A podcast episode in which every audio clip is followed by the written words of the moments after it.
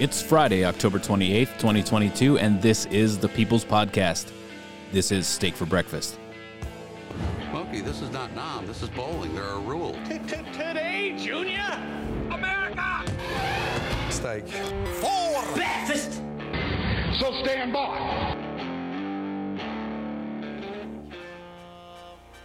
Understand nothing was done for me. So I don't plan on stopping at all. I want this shit forever, mine, ever mine, ever mine. I'm shutting shit down in the mall. And telling that girl she the one for me. And I ain't even planning the call. I want this shit forever, mine, ever mine, ever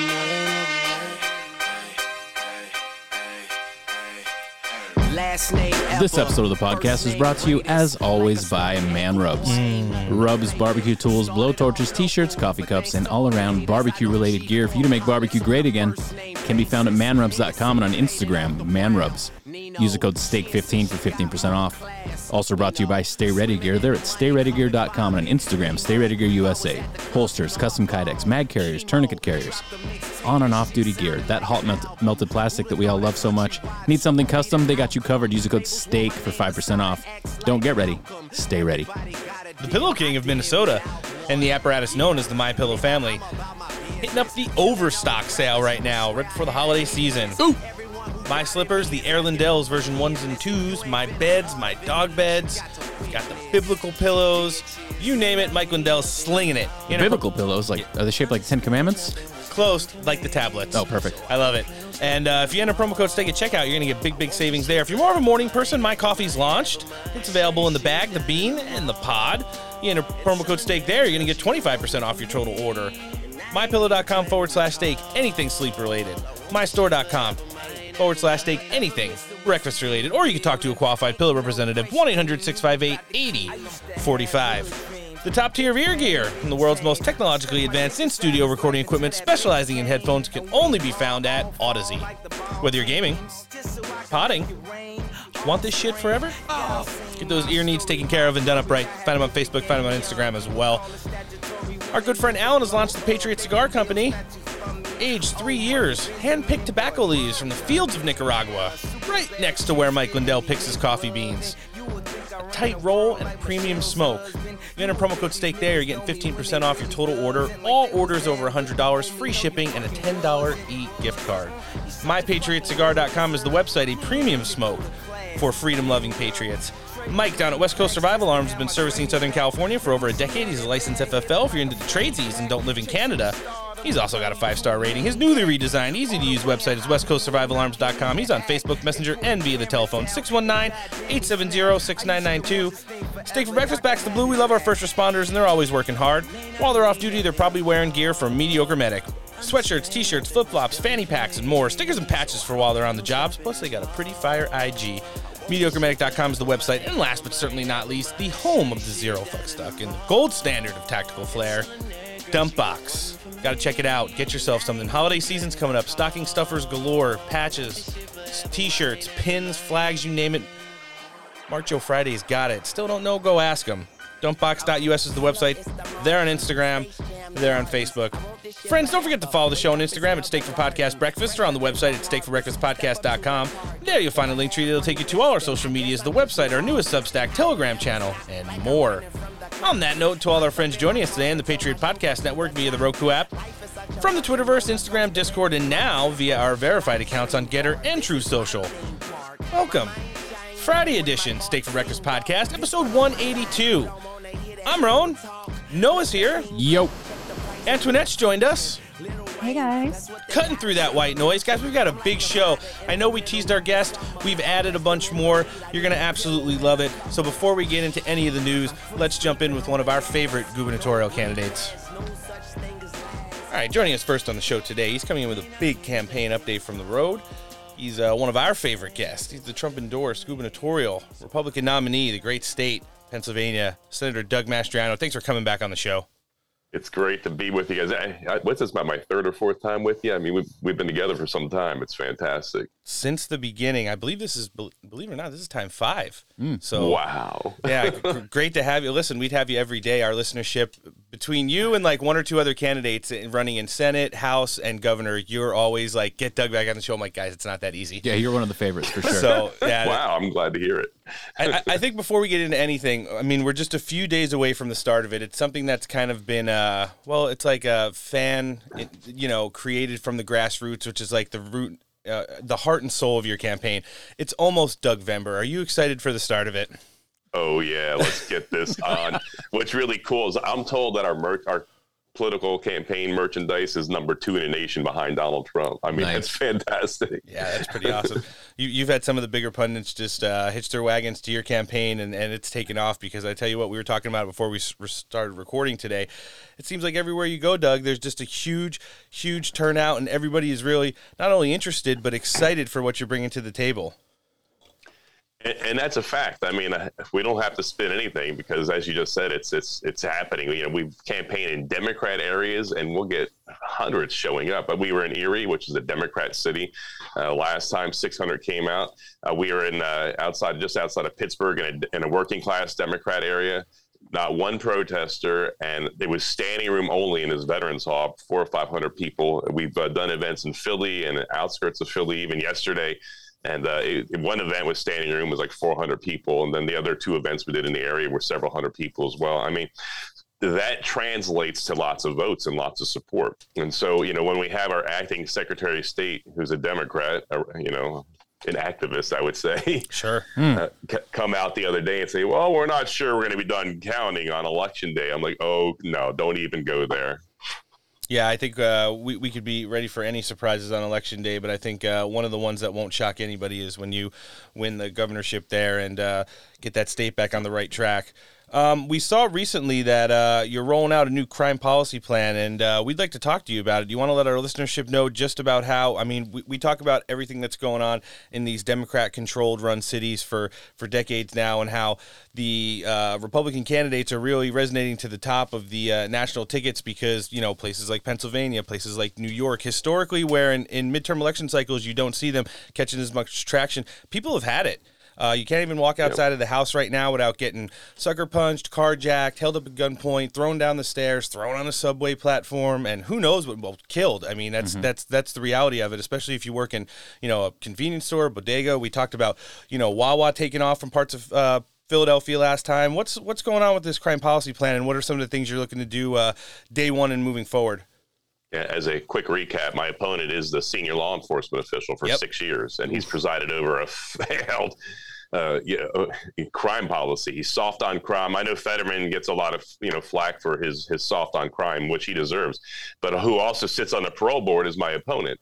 And you know, talking about crime in Pennsylvania or any state at the federal Senate level, it, it's it's it's interesting, but there is nothing a federal senator can do about crime in a state. It, it, tell me something they can do. It's, it's a governor's issue, and so I have this this crime policy that will take crime head on. On so in a nutshell, on day one, we become a, a law and order state.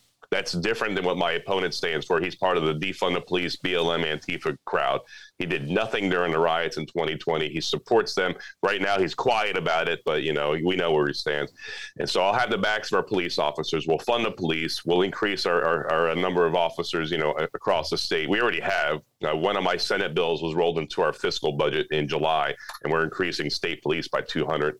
Um, also, uh, making sure they have the resources they need surging special prosecutors in the Philly and other high crime areas, uh, not having a soft on crime approach anymore, going after this cash, cashless bail nonsense where criminals are let out, and about 70% of them, I'm told, in the next few days after they're out without any penalty, go after the victims or those that call the police on them.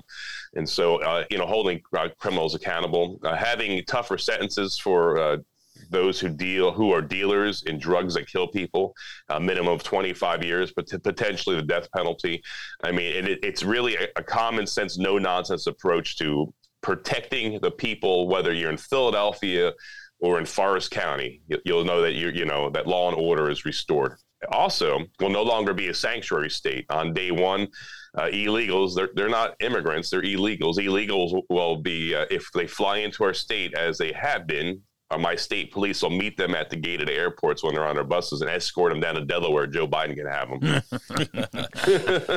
uh, I tell you, I would tell you what, Senator. That that sounds like a really amazing, but just as simple as it gets idea. Law and order, people can walk out of their house and feel safe. We're going to end all these funny business things that have been plaguing these Democrat ran uh, major cities and states for so long. It starts with, you know, the DA and and, and the weak administrators and, and, and at the top of a lot of these police forces, we saw what Eric Adams did. He parlayed his job into one that he didn't do as a law enforcement official into the mayor and look at how New York spun out of control. We've got the same situation in in uh, Pennsylvania right now with with Josh Shapiro Shapiro and how he's been the top cop there for so long, and and, and it's just become nearly unlivable. And I'm, the people are sick of it. You know, people are leaving, and, and they want to be able to feel safe. You know, their kids can't even walk down the street. You talked about the open border policies, the fentanyl that's coming in because of that, yeah. and and getting into the hands of the children is just you know something like we've never seen before and it sounds like just like a common sense policy just getting back to the basics is, is what it would take to get places like pennsylvania back on the right track and you're right. It's really not that hard. The Democrats have taken us so low. And, and, you know, when you talk about fentanyl, Pennsylvania, you know, we're far away from the Mexican border, but uh, we are a border state. We're the fourth worst uh, in, in deaths for fentanyl in the nation 12 to 15 Pennsylvanians every day. We have an open air drug market that deals in fentanyl largely in, in downtown Philly. And uh, I was there without cameras. I don't, I don't do stunts. I'm not a politician. And, and uh, I was disgusted and heartbroken by what I saw. I mean, uh, one, and we talked to some of the residents there, you know, mom and a grandma, and um, talked about how a homeless guy was killed and uh, pieces of his body and the grapes he was eating when he was assassinated were left on the ground there for about, about a week and the kids going to the playground and walk you know through his remains. Mm. i mean it, this is america. We've become a third world backwater country under these failed democrat policies. So this is no game and, and this is in part why josh shapiro my opponent is going to lose you know massively in just uh, what 11 days. So because he's all talk you know and, and he does nothing. Uh, he, he walks over the bodies of these victims to, you know for his next political office.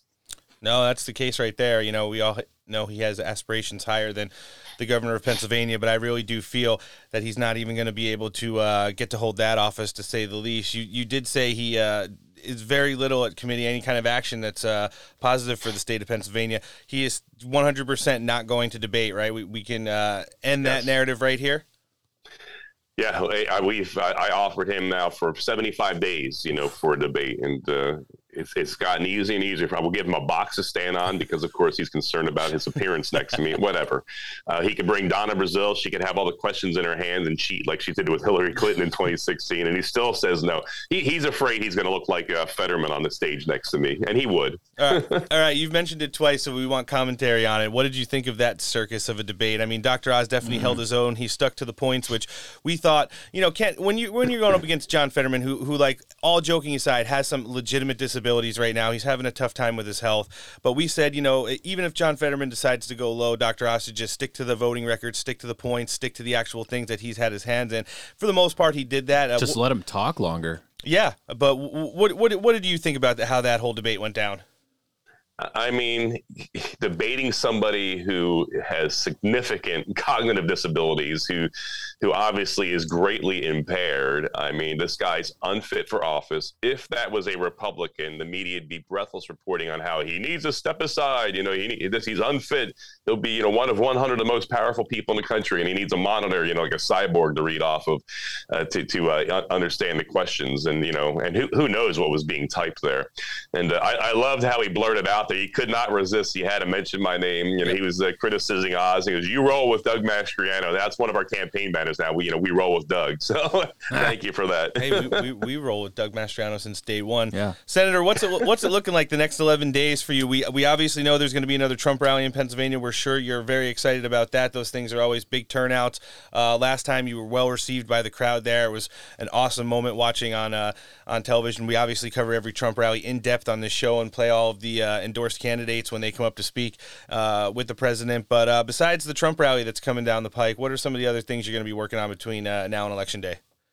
Uh, we're hitting a bunch more counties and many more events between now and, and November 8th, uh, where we're going to end our our uh, last RV tour slash bus tour uh, in the southeast, where I just was yesterday to record crowds. It's it's kind of interesting, you know. My opponent hardly ever campaigns. He's got his basement Biden policy, yep. and when he goes out, he can't draw flies in the garbage dump. I mean, he gets like a dozen people at events. They got to crop the picture so you can't see that. You know, with us, we we we uh, pan the audiences when we're doing our lives. We do lives at, at just about every event. Yep.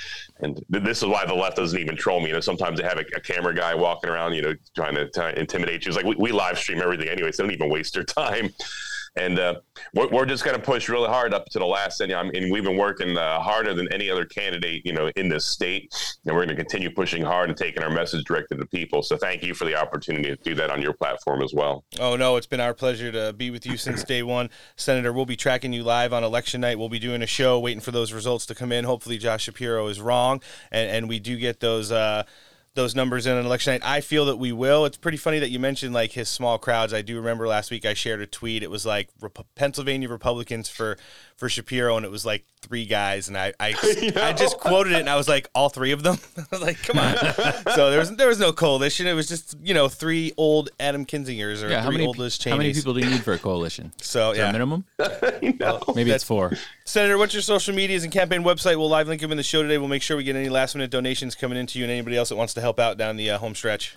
Yeah, thank you. I, we're at dougforgov.com. This this is a huge race that affects every person in this country because we are an economic, we could be an economic power yeah. if, as far as energy goes. So uh, when I win as governor, we're going to go for number one in energy production, help America become energy independent again, and help drive down inflation, and also start shipping that off to our allies and uh, to get them off of Russian oil and gas to make the world a bit safer. So dougforgov.com, the volunteer, no matter where you live in America, you can volunteer and to donate to our campaign get us across the line and change the course of our history and our nation.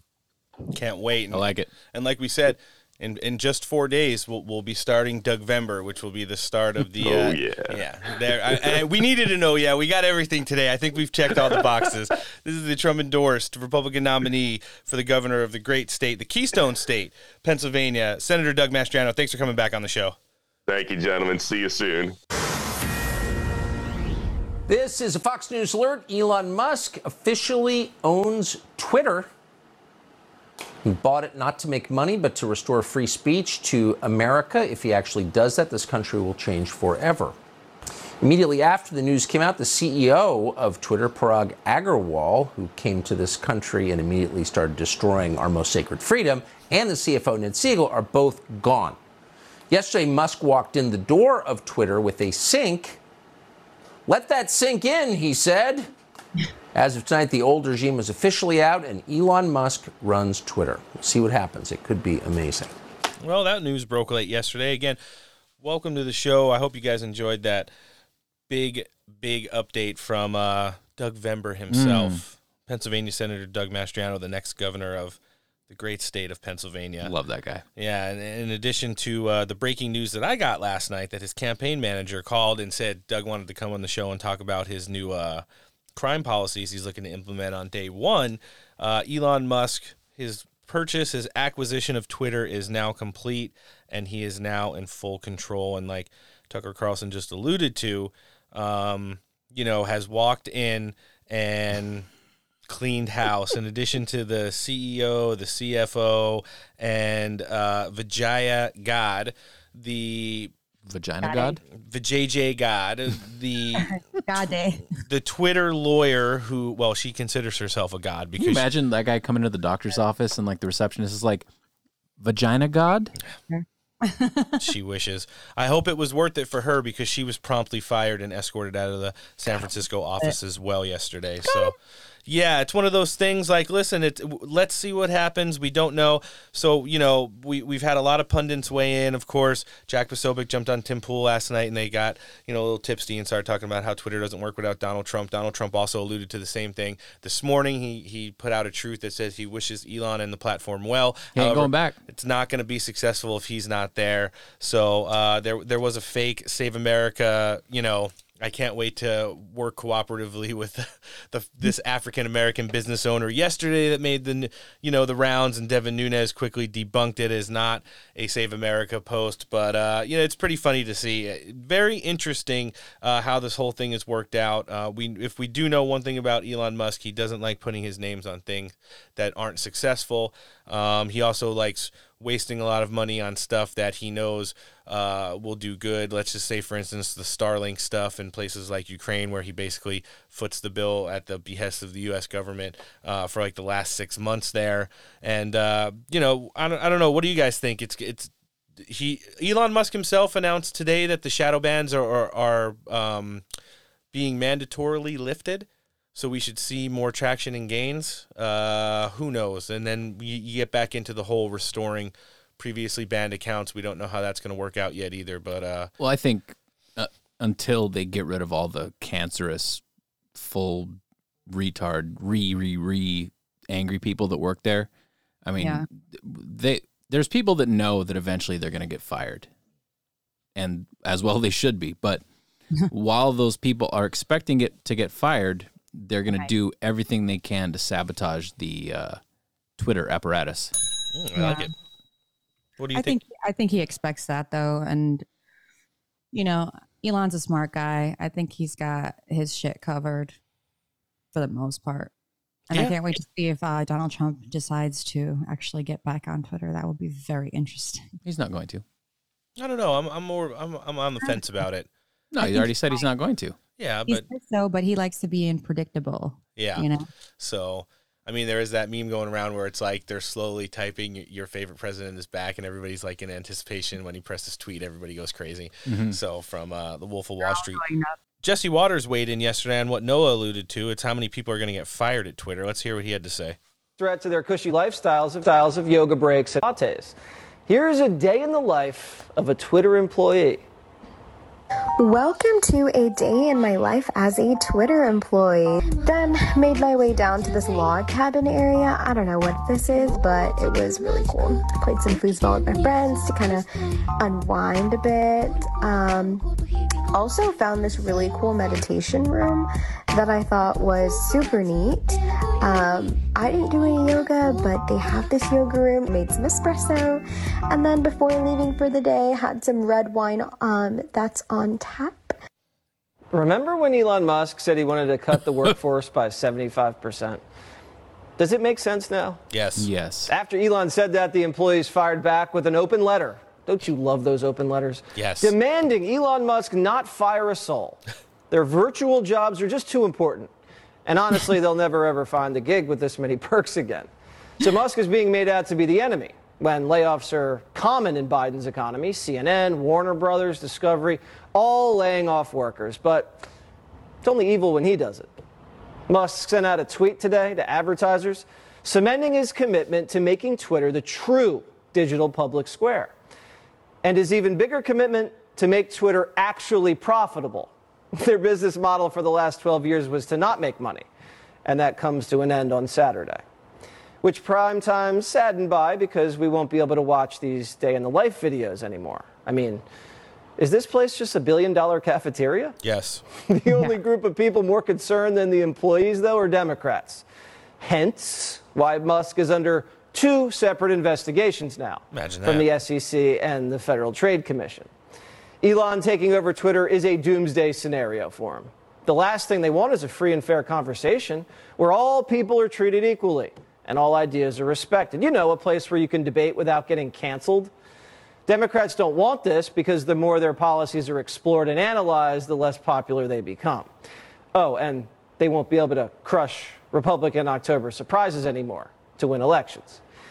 So we'll have to wait and see if Elon can truly the biggest.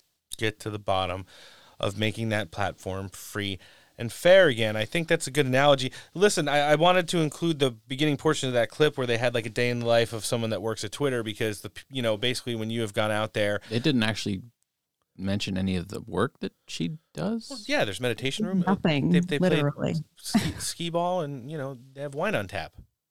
Hmm. I was reading tweets from people that know people that have that work at Twitter, and that have um, people that have worked at Twitter, and they like some of them were saying that they work maybe like four hours in the week. Yeah, and, and all they do is spend that time nuking our accounts and shadow banning Yeah, conservative exactly. voices. That's what that's what their work entails. God, can you imagine these people like getting? I, I mean, I would assume that having Twitter on your resume is probably a pretty strong. Yeah, in today's world. But at the same time, maybe having Twitter on your resume is actually not a good thing because they know that they're not going to get a productive employee who wants to actually work for a living. Yeah, no, it's it's uh, very very much. Yeah, I mean Twitter. I mean Twitter must have been getting just massive subsidies from the government for all the bullshit that they were doing in order to afford to do this. Like Twitter stock was was was pretty pretty high for a long time there, right? Yeah, close to eighty. Yeah, so obviously it was more just a mechanism than an actual entity at that point. So hopefully they can get Elon Musk in there to turn that around and actually make it like a legitimate platform. Yeah, I, I think that's the basis of it. Like I said, he doesn't like to put his names on pieces of crap, but who does?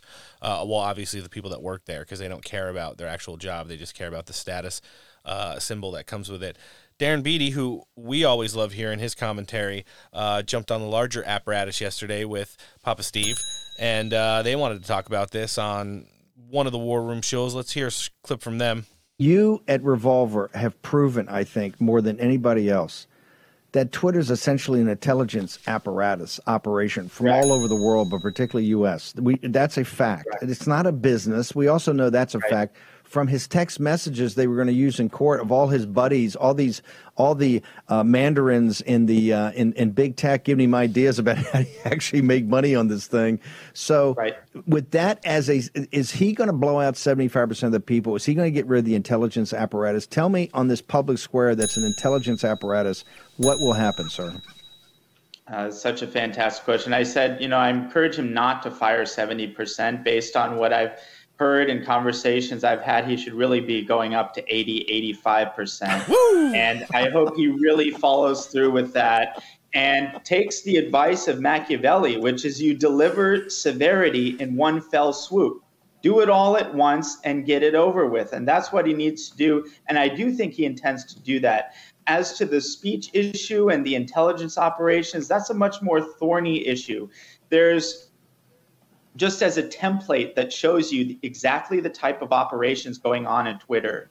Um, there's an organization called the Integrity Initiative. I'm going to need your help in the coming weeks to make this term a common household concept. Integrity Initiative. Revolver.news has done an extensive expose on just the tip of the iceberg of their operations. This is really probably the greatest national security leak since Snowden, which gets into Wow. the architecture of how these clusters of operatives function on Twitter in order to influence and manipulate the political process in the United States. Elon needs to understand this, to understand what he's up against, and ultimately to come to some type of understanding with these intelligence organizations as to exactly how far and in what manner he's able to implement free speech. That's those are some excellent points there. We all Oh, know. what was what was Steve getting ready? He was getting the motorboat running up, up. Oh, you know he wants to cut him off and unpack it. but but I mean, you know, you, you talk about these pseudo intelligence agencies and our actual intelligence agencies that use proxies and, and, and accounts to kind of push the narrative and, and shape it the way that they want. We all saw, you know, Nina Jankowicz uh, rolled uh, almost a decade of uh, false information shit posting and canceling people online into almost a federally paid position at the head of an agency within the Department of Homeland Security this that year. was just a laughable idea. I'm Yeah. glad, I'm glad that never. I mean, they're still doing it. They're just doing it quietly now. But but these are the things that he's up against going in there, and uh, he's gonna have to do a little bit of, of weeding to say the least. Uh, so, you know, it, it it's very um, murky waters that he's going into. Just getting those accounts back online and lifting the shadow bans that's a lot more easier than working up against you know facets of the Department of Homeland Security, the FBI, CIA, um, and military intelligence. Uh, you know proxy posters, uh, to say the least. Darren Beattie would continue this conversation and roll it into, well, the mothership of the mothership, Tucker show last night. And uh, let, us hear them weigh in on this real quick because uh, I thought it was a pretty good back and forth. So, why was it so important to every power center in the United States to prevent Elon Musk from taking over Twitter? Lots of billionaires own media organizations. In fact, most media organizations are owned by billionaires. Why was Elon Musk, who's not some kind of right winger, so threatening? Because he promised to bring free speech back to social media. And that's the one thing they can't tolerate, period. Because their entire rule is predicated on censorship. Bloomberg recently reported that U.S. officials, Biden officials, are considering investigating Elon Musk on national security grounds. But apparently, Musk was not intimidated. Today, he walked into Twitter headquarters in San Francisco carrying a sink. he shot a video with the caption, Entering Twitter HQ, let that sink in. apparently, by tomorrow night, Elon Musk will own Twitter. This is a big story bigger than we can even fully understand probably at this moment. Darren Beattie of Revolver News has been thinking and writing about this for months now. He joins us tonight to give some perspective on it. Darren, thanks so much for coming on. So, why, why is this a bigger story than your average billionaire buying your average media outlet?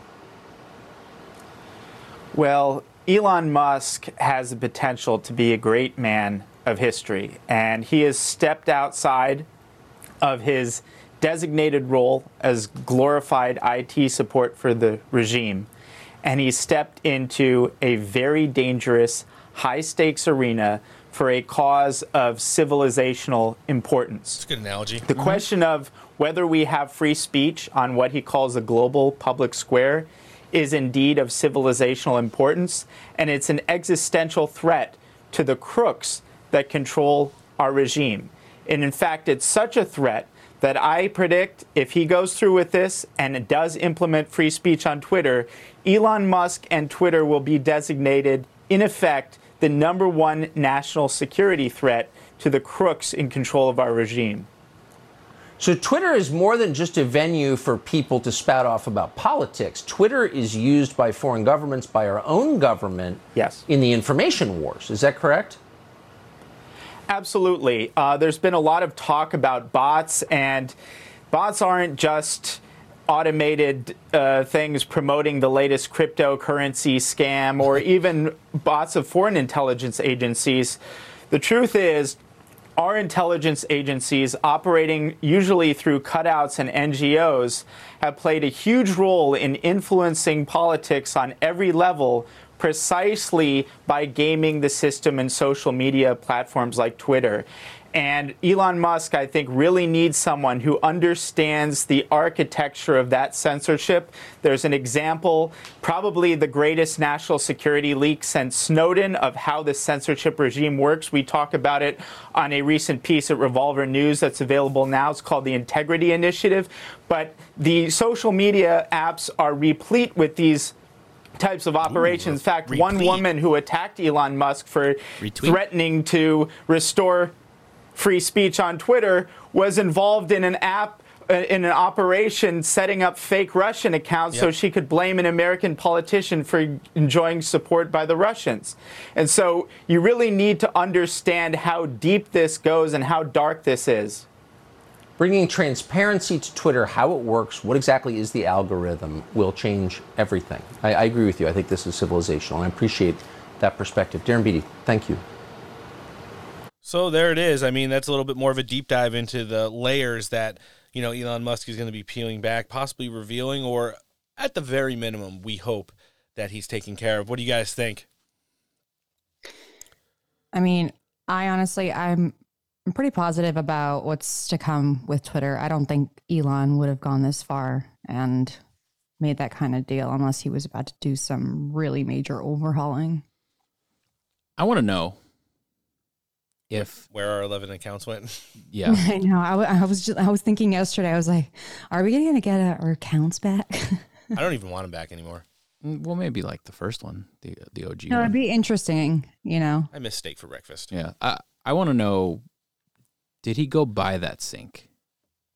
I Or- laughed so fucking hard when he walked in. or did he just pull it out of like just a random pile of trash out on the street? Because I can only assume No, San he bought Francisco's. that thing. Of Well, course well, he did. Do you think? What do you think he would? Brand new. What do you think they would have done if he would have went to one of the executives he's going to fire and he'd be like, "You can completely keep your job and continue to operate in the context you have since you started working here. You just need to carry it around every day. I don't. I don't care how you do it. You could chain it to your leg. You could carry it around every every time you leave your desk. You walk around with the sink. Do some actual work, bitch. Yeah. Can you imagine? Yes, Oh, I would laugh so hard. he is that guy. Yeah.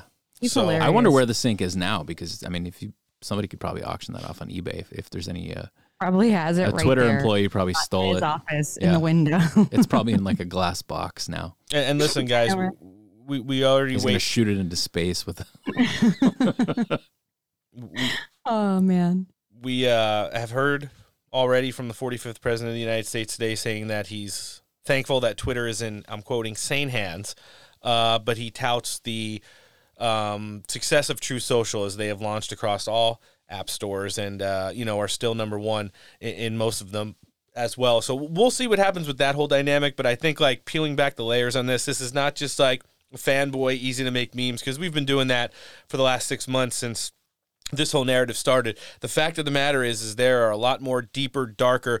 The words of Darren Beattie should resonate with you every time we play him on this show. He is rarely off the mark. Uh, I can't wait to see him get to the bottom of the January 6th pipe bomber because he's about to blow the lid off that whole thing. He's getting into this, you know, uh, counterintelligence operations that, you know, a lot of our federal, uh, you know, government um, agencies have been running on Twitter for decades now. I thought, you were going to say it. What? Uh, Listen, do you think do you think they have an apparatus quota on War Room? Because okay, they go and drop it like literally five times in ten seconds. Then he goes on Tucker Carlson and he does a longer piece, doesn't even mention it. I think maybe he forgets about it and then Fair enough. but uh, listen, like I said, this show is uh, rolling and rolling strong today. We ha- we had guests announced, but we're about to jump in right now. We've got an update on the road with big campaign update from the great state, battleground state of Nevada. One of our great friends, the one and only Mr. Cash Patel. Thanks for joining us on this Friday edition of Steak for Breakfast. Hey, it's awesome to be with you guys. Man. Live from Nevada. So listen, I heard you giving hot takes on television this morning. I said, you know what, we need one for our show. So boom, here you are. I, I really appreciate it, man. Listen, a lot of our listenership doesn't understand. We talk almost every day. We've become pretty good friends outside of the podcast world, and I, I can surely attest that aside from these candidates, you are one of the hardest working and most traveled men in all of MAGA right now. Well, you know what? It's, it's honestly we are uh, we have become fast and good friends, and you guys are crushing it for the America First movement because it doesn't matter how much we travel unless people listen to great shows like yours and get the actual message. So, yeah, I think I did three cross country trips in the last eight days, uh, with a couple more coming up. And you know what? It doesn't matter. You got to go all in because on November 9th, when we wake up and we win both houses, we can say we did everything we absolutely could, and we will not lose this battle. No, I'm telling you, that's it right there. Like I said, you you've been absolutely crushing it. We do want to get some specifics on on your most recent endeavor. You did the Adam Laxalt bus tour in Nevada with some of the great friends in MAGA world. How was that whole experience? We saw huge crowds wherever you guys went. We saw both Joe Lombardo and Adam Laxalt surging in the polls right now, looking great there. But uh, what's it like on the actual ground in the in Nevada right now? It's absolutely wild. The engagement and the people coming out. We did the Southern Nevada bus tour first. So we were in Caliente, Mesquite on the Utah border. We were in uh, Moapa Valley, and then we ended up in Boulder City. And the crowds are just awesome, engaged, and they are riled up. So my message to them on the Adam Laxalt bus tour, which continues into Northern Nevada next week, is go find 20 people that you don't know and tell them uh, about what's going on in this country and drive them to the polls on election day. That's it. And then go tell those people to find 20 more. And that's the message because we already know what's at stake and we don't have to tell the electorate how bad the economy is or bad our border is, how bad the military uh, roles are right now and how much of a laughing stock we are. Everyone knows that. What we have to provide them is a solution. Candidates like Adam Laxalt, Kari Lake, Blake Masters, Abe Hamadeh, Sigal Chattah, you know, Lombardo out here in my home state of Nevada, all these people. And then, you know, then we go east to Ohio and JD and Oz in Pennsylvania, Herschel in Georgia who keeps swatting away fake news attacks after fake news attacks. What the American people care about are not the personal attacks, but how is my life going to improve? And it's only one way this time. It's voting Republican up and down the ticket. No, that's the thing, and you know you've worked so hard and long on the on the Adam Laxalt campaign. We don't we talk about him a lot on Steak for Breakfast, but I think a lot of the you know conservative ink, the pundits miss it. Adam's probably the most polished, ready for Senate you know, actually prepared yeah. prepared for duty candidate in the country. We all like to get caught up in like the rock star mentalities of like a Kari Lake, like the you know what Herschel Walker brings to the table. He's such a lovable candidate. People like Doug Mastriano, you already mentioned JD Vance, Blake Masters, rising star in, mm-hmm. in, in MAGA politics. But Adam brings like a very big track record, a huge resume to the table, and I think he's the most uh, ready to go on day one candidate running in the entire cycle. To be honest with you, that's not an incumbent. What can you say about how hard he's worked during this campaign and what he's ready to do once he gets to Washington, D.C.? Yeah, I think he's sort of exemplified what candidates need to do to make sure we win. Adam has gone, literally, he's going to every single county in the state of Nevada in the last 10 day stretch on a bus, not on a plane, not being, uh, you know, driven around with fancy people. Just load up the bus and get the messages out with guys like myself, Rick Grenell, Matt Whitaker, and today, actually, in a couple of hours, we're doing a live event with Tulsi Gabbard. Awesome. And, you know, why is that important? People don't know this, not just because of America First, because Vegas has the highest Hawaiian population outside of the island. Hmm. That's a huge part of the electorate we can't ignore. And what's wrong with bringing in Tulsi Gabbard, who shares a lot of our national security and law enforcement values, to bring the community together um, and galvanize not just the America First movement, but people who usually didn't sit in the same rooms together. That's what we're about, and I think it's going to be a great event endorsing Adam Laxalt tonight. No, that's great. And if you could just give us a quick comment on like her walkaway moment from from the Democrat Party, we we've we've kind of used kid gloves and treating it, you know. But you're someone who yeah. worked with the president on an everyday basis. You were one of those guys who were extremely protective uh, of, of President Trump's message and, and what he was really delivering to the America people. When you see someone like her, such a huge personality, walk away and kind of dip into MAGA politics to the point to where she's out campaigning and endorsing a lot of President Trump's endorsement, how does that resonate with you as someone who's been kind of a day one to, uh, you know, let somebody this new uh, into it just join join the movement like we're down to the wire here just 11 days before election day. No, look, I was just with President Trump two days ago at Mar-a-Lago, you know, mapping out the uh, the road here, and of course he's leading the charge. But when we talk about people like Tulsi Gabbard who are coming over, she's emblematic of all the people behind her who have already come over, but may not have the you know the the strength to be like, oh man, I don't know if I want to go public with this. But when you have her go out and lead so many others, I think, will say, hey, I believe in exactly what you guys have been talking about when it comes to national security, law enforcement, border security, the economy, and global diplomacy, and not starting another world war. These issues are things that resonate so many with the middle of the road Americans. Yeah. And I think folks like Tulsi Gabbard help galvanize this community and bring them out. And I think that's why you're seeing her, you know, go, literally go coast to coast endorsing MAGA candidates. I mean, think about that a former Democrat who ran for president of the United States as a Democrat and was a member of the House as a Democrat is literally shunning her party because she's able to speak the truth that her party has failed the American people. And the only thing they've done is politicize our judicial process, create a two tier system of justice, and there has been no accountability for the criminals in government who are corrupting the United States of America. So people see it, they feel it, and they're like, okay, if she's in, then maybe we'll be in too publicly. No, I like it, and uh, that's kind of the way I feel with her as well. I mean, I see who she's working with, who she's endorsing, and who she's on the road with. When it gets to the point to she's with you guys, but she's with Rick, you know, she's she's hanging out with you. I, I said, you, you want to know what this has to be real, and, and, I'm sure you guys have done enough vetting to feel comfortable with her coming into it. And I'm, uh, welcome aboard. I mean, it, it, that's kind of where we have to be at with with this. And yeah. like, like, you said, how she identifies with a lot of middle of the roaders is like another X factor that we didn't consider maybe just a month or two ago before she decided to have her walk away moment. Cash, last thing I wanted to ask, like, what's your next eleven days look like? I'm just, I don't want to. I don't want to know. I basically go to the airport and Erica tells me where to go, and then I go back to the airport and go somewhere else. No, we've got some great cross country events planned. I'm going to be back out in Nevada and Arizona for all the candidates we talked about.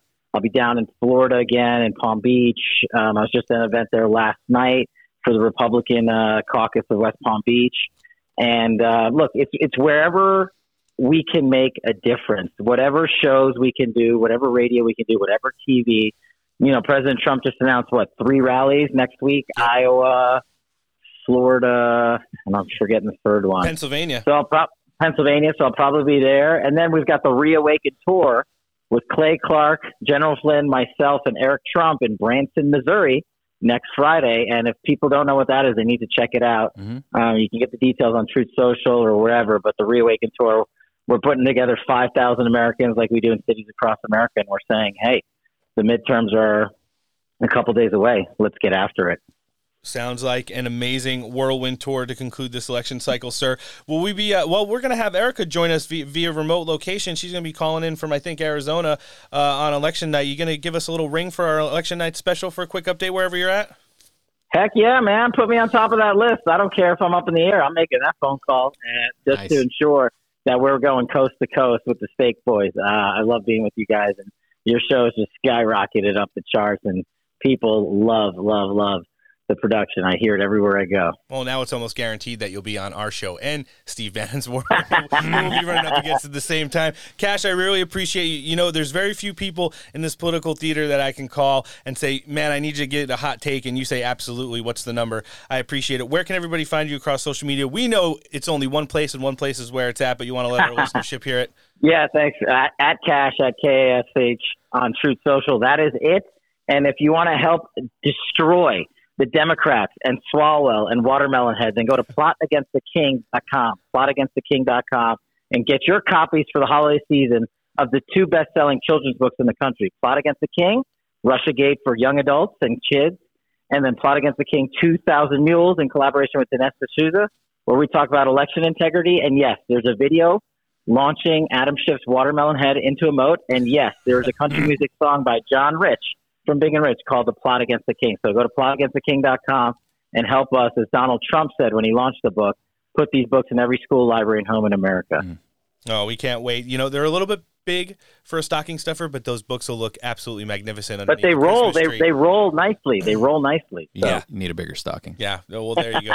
this is the former chief of staff to the Department of Defense, special assistant, and uh, all things MAGA to uh, the 45th president of the United States, Donald Trump. Mr. Cash Patel, thanks for coming in with us today on Steak for Breakfast. Thanks, guys. Have a great day. You See too. soon. All right, joining us next on the show today, he is, uh, well, I guess you can consider him one of MAGA's most interesting operatives. He's also a great friend of the show, and we're looking very forward to sitting down and having a great conversation, as always, with the Mr. Vish Burra. Thanks for coming back on Steak for Breakfast. My favorite, one of my favorite, favorite podcasts, Steak for Breakfast. Thanks for having me back, guys. You know, I always enjoy sitting down with y'all and Nice. chopping it up. It's a good save there. We all know Papa Steve is always listening, so you got to say one of your favorite podcasts. But we'll take it. Well, Papa Steve and and, and, and my and, and my buddy Matt, who I was down in uh, Pensacola for his wedding a couple weeks ago. It was absolutely wonderful. I'm so happy for him and Matt and Ginger. So I want to give a shout out to him too. Nice. it's really good to hear. Vish, you, you've always got a great slate of things to talk about when you come on Steak for Breakfast. Our listenership really enjoys the diversity you bring to the conversation. I think right now, heading down the stretch here on the midterms, we're talking about the, you know, the amount of conquering we've done uh, politically and culturally in this election cycle uh, to counter the left's narratives. Listen, if you listen to anybody that's talking right now in any of these debates or people that refuse to debate and they're out on the campaign trail, they're saying that MAGA Republicans or just all Republicans in general are election denying racists who want to end abortion and do all things as such. We have just come out with receipts after receipts how this country has tanked over the course of the last two years and why. And Oh, you, not- you forgot domestic violent extremists. Oh, those two. Yeah. And uh, you know, well, Paul Pelosi got beat up today, so apparently, uh, you know, that was maybe he just punched himself into oblivion. But you know, the, the fact of the matter is, is that there has been a huge culture shift. We we sat down with with uh, senatorial candidate Leora Levy right now in uh, Connecticut today. You know, she's uh moved within the margin of error in a state that's never within the uh, mar- you know up for debate or even within the realms of possibility in a normal election cycle. There's places like Oregon, states like California uh, that we just don't see. But when we're talking about this culture shift, changing the narrative to what reality actually is, and everyone believing it, what are you seeing that was like the big push here? You know, let's start. Let's start off talking about the marquee matchups. The last time I was on your show, I I had not very nice things to say about Dr. Oz. I had not very nice things to say about uh, how uh, the campaigns were being run and the strategy of the GOP overall, uh, in terms of how the House races were being run and sort of the backpedaling and the the sort of waffling we did on Dobbs decision and, and the abortion issue. Right, I came on and dunked on all these people. I think a couple months ago, and all these strategies. And now, fast forward, look here today. You know, I have to say my foot's kind of in my mouth in my mouth at this point. But I will say, if maybe we didn't light a fire under these people's asses back then, they wouldn't be moving so good now. So well, let's let us not forget that always it's always about keeping up the pressure. Now to sit, to actually look at these races, look, the Rep- Republicans have done a really good job of just pounding the issues that matter. As you as you just said, I mean, you know, these people are going out campaigning. Oh, these people are election deniers. There's these people are, you know, um, gonna end abortion, blah blah blah, insurrectionists. None of the. It actually turns out a lot. Most of these issues do not matter to to normal everyday Americans. Right? It's the crime. It's the schools. That's where you know. That's really where the energy is, and that's where people are really feeling it. And and I think a lot of these folks are coming back home. And so, you know, that I, I think that that as everyone actually starts to realize, and you know, as we come down the home, the home stretch, the economy is in the tank. Yeah. Everyone's talking, you know, everyone's getting poorer by the day. That's something you can feel. And as you know, time is not Joe Biden's friend at this point because the more we continue to free fall, it's not just this is not managed decline. It's it's it's free fall right? And so we, that, as people feel this every day, they're starting to realize we need to change and we need to change quick, and we'll take whatever different options are available at this point. I think you're going to get a similar situation where, you know, when you remember there was that race in, in, in New Jersey last year where the state senate president, I think, got deposed by some trucker. Yeah. Right. And and and if you heard the stories on the ground at that that day, there were people that were walking in just but they didn't even know who the Republicans were. They just voted R down the line and walked out, mm-hmm. right? They didn't even know who the guys were. They just knew they needed something different. And the fact that we've opened up uh, battlegrounds now in states, deep blue states like New York, where you know, which is my home, California, where you know you guys might be out out by, like oh, out there, you know, Oregon. Like this is, you know, there's something really to talk about here. Yeah, when you see a Senate race in California within six points, uh, it's just kind of mind blowing. In addition to that, it looks like we're going to pick up quite a few House seats in California as well. And you mentioned New York; that's one of the ones we've been focusing on a lot. You want to talk about how how strongly Lee Zeldin has come on here? I mean, they had that debate the other day, and he basically not only nailed Kathy Hochul on all of the issues. He even baited her to like go on to some rant to where, you know, talking about the COVID restrictions and everybody that got fired and all the kids' educations that were ruined. She said she had if she had the opportunity to do it, she'd gladly do it again and, and gets to put that soundbite on display for, you know, the entire world to hear. How how can you say in a place like New York uh, that six months ago I would have said, okay, that's just a little bit of wishful thinking. Like I like Lee Zeldin, he, he's kind of a firebrand. He he's pre- been pretty reliable to MAGA, but he's really run that campaign the way it needed to be ran, and he's looking to hit the home stretch here. He might just be the governor of New York come November 9th. Well, first of all, I want to say, looking back at the debates this week, uh, with Cat, you know, with um, uh, Oz and Fetterman sure. and Zeldin and Hochul I just want to say the Democrats are unhinged. All right. Hochul came on talking about, I don't know why you're so concerned with locking up violent criminals. Yep. Then she goes on and says, I would fire all those unvaccinated people all over again, even though the Supreme Court said that's literally unconstitutional. The New York State Supreme Court yep. and, and ordered back pay uh, and that these people be, be hired again. I mean, and you know the, these people lives were destroyed you know during this process. These people have finally won. But in in the meantime their leader if they just look at that debate this person is your current governor and she's running to be your to continue being your governor and she's saying she would fire you all over again after that decision was dropped. These people are unhinged. And on the fetterman side can you just first of all i just want to say that I feel totally bad for the guy, and it's absolutely disgusting that the people around him, his staff, his family members, put him up there in such a position. You know, I, I think I, I came on and I was talking about how Fetterman it, well, it was actually you know a threat because he kind of represented what a strong populist left in my eyes could look like yes. in a Senate, right? And to go and, and parade him out there in this situation where he, I mean, his mind is is mush and it's so sad. I just like I would ask that anybody in this audience, you guys, if I'm in such a state like that, don't ever fucking wheel me out into in front of a crowd. you know what I mean? To and look like that. You know, I'd rather, you know, the, the, the there's nobody around John Fetterman that cares about him, and and these people are un, unhinged in their pursuit of power. And so I think one thing I want to point to though, when in terms of why are these these really deep blue states like New York, Oregon, California, why is it that all of a sudden these places are, are, are in play too? And I just want to I want you guys to think for a second you know the the timeline the simple timeline that every american goes through around this time of year. What is different in July and June, July, and August that is no longer true in September, October, and as the months go on? School's back in session. True and story. these, these people, right? There are parents now taking their kids back to school or trying to. And guess what? You know, kids might still have to keep their masks on. Maybe there's still no in person learning right? You, uh, maybe the, the teachers are still keeping the school shut down in a lot of these places where the teachers unions are super strong, and and you're seeing that now these parents are dealing with, and then to top it all off, the CDC mandating that all school kids should be immunized, right, as a requirement to attend public schools. All of a sudden, parents are remember like you know, I actually did a, a, special for Vice the other day at their HQ, and that'll be out soon, Ooh. I'm sure. So keep an eye out for that.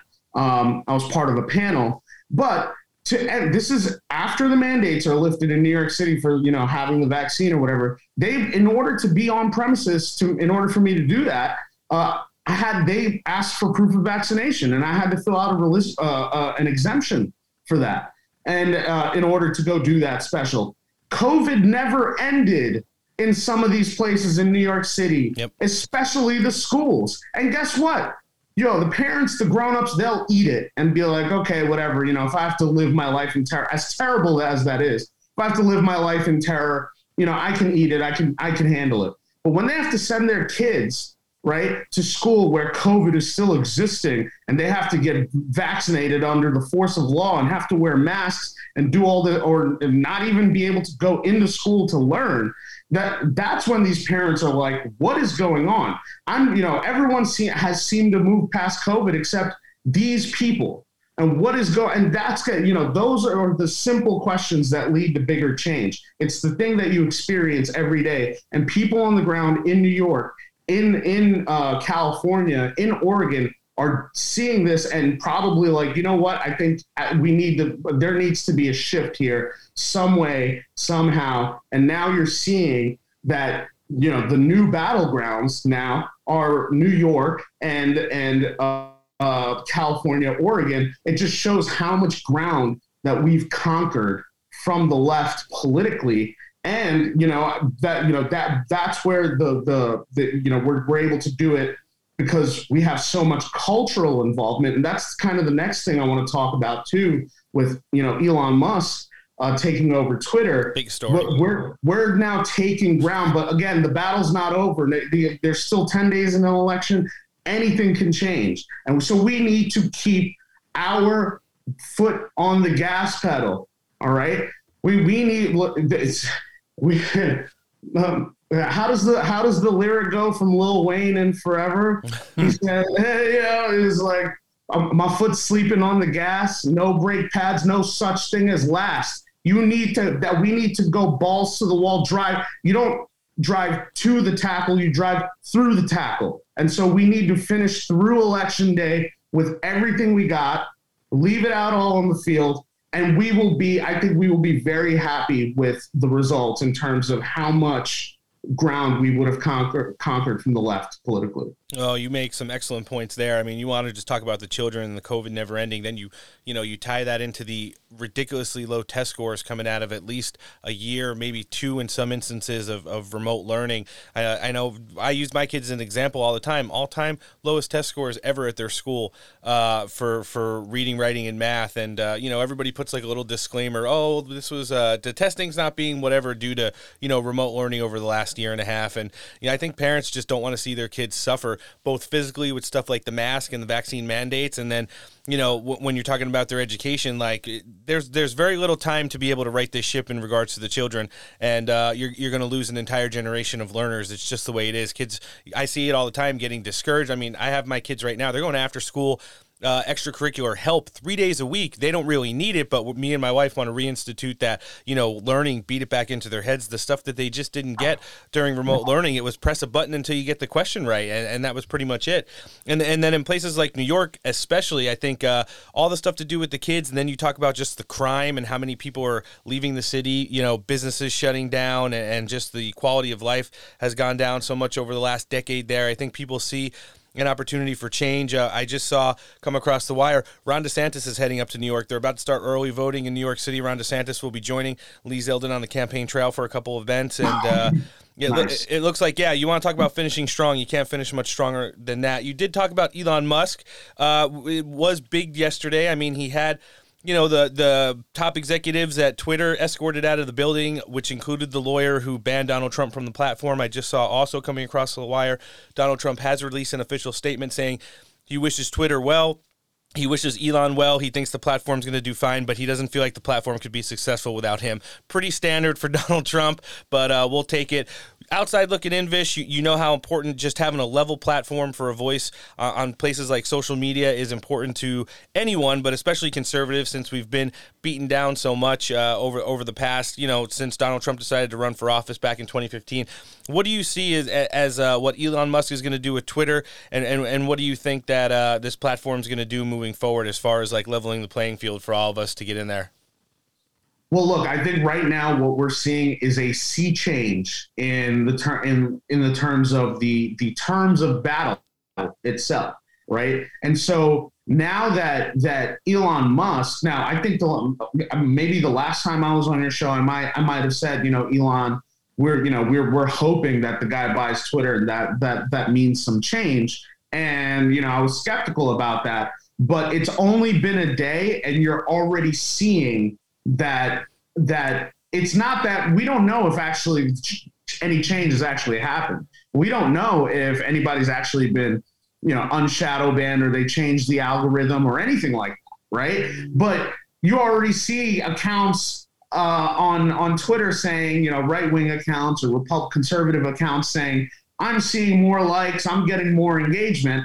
And you're already seeing Democrats and leftists and Marxist accounts saying, I'm seeing my engagement throttled and I'm seeing more right wingers on my timeline, maybe nothing has changed, but everybody has bought into the hype. And yep. that is the biggest, biggest uh, thing here. And we need to keep pushing. That is how you conquer culturally. You suck the air out of the room, and people, everybody's now thinking about you, whether you're actually doing anything or not. And it's only been a day. I posit that probably literally nothing or not much has changed, right? The only the only thing but what has changed, what we can see, is Elon Musk has already come out and said, "I'm I'm unsuspending or or, or I'm unbanning, you know, accounts that have been banned." Yep. That's already a market difference. Mm-hmm. And so now, you know, but there's something to also dig down to here, right?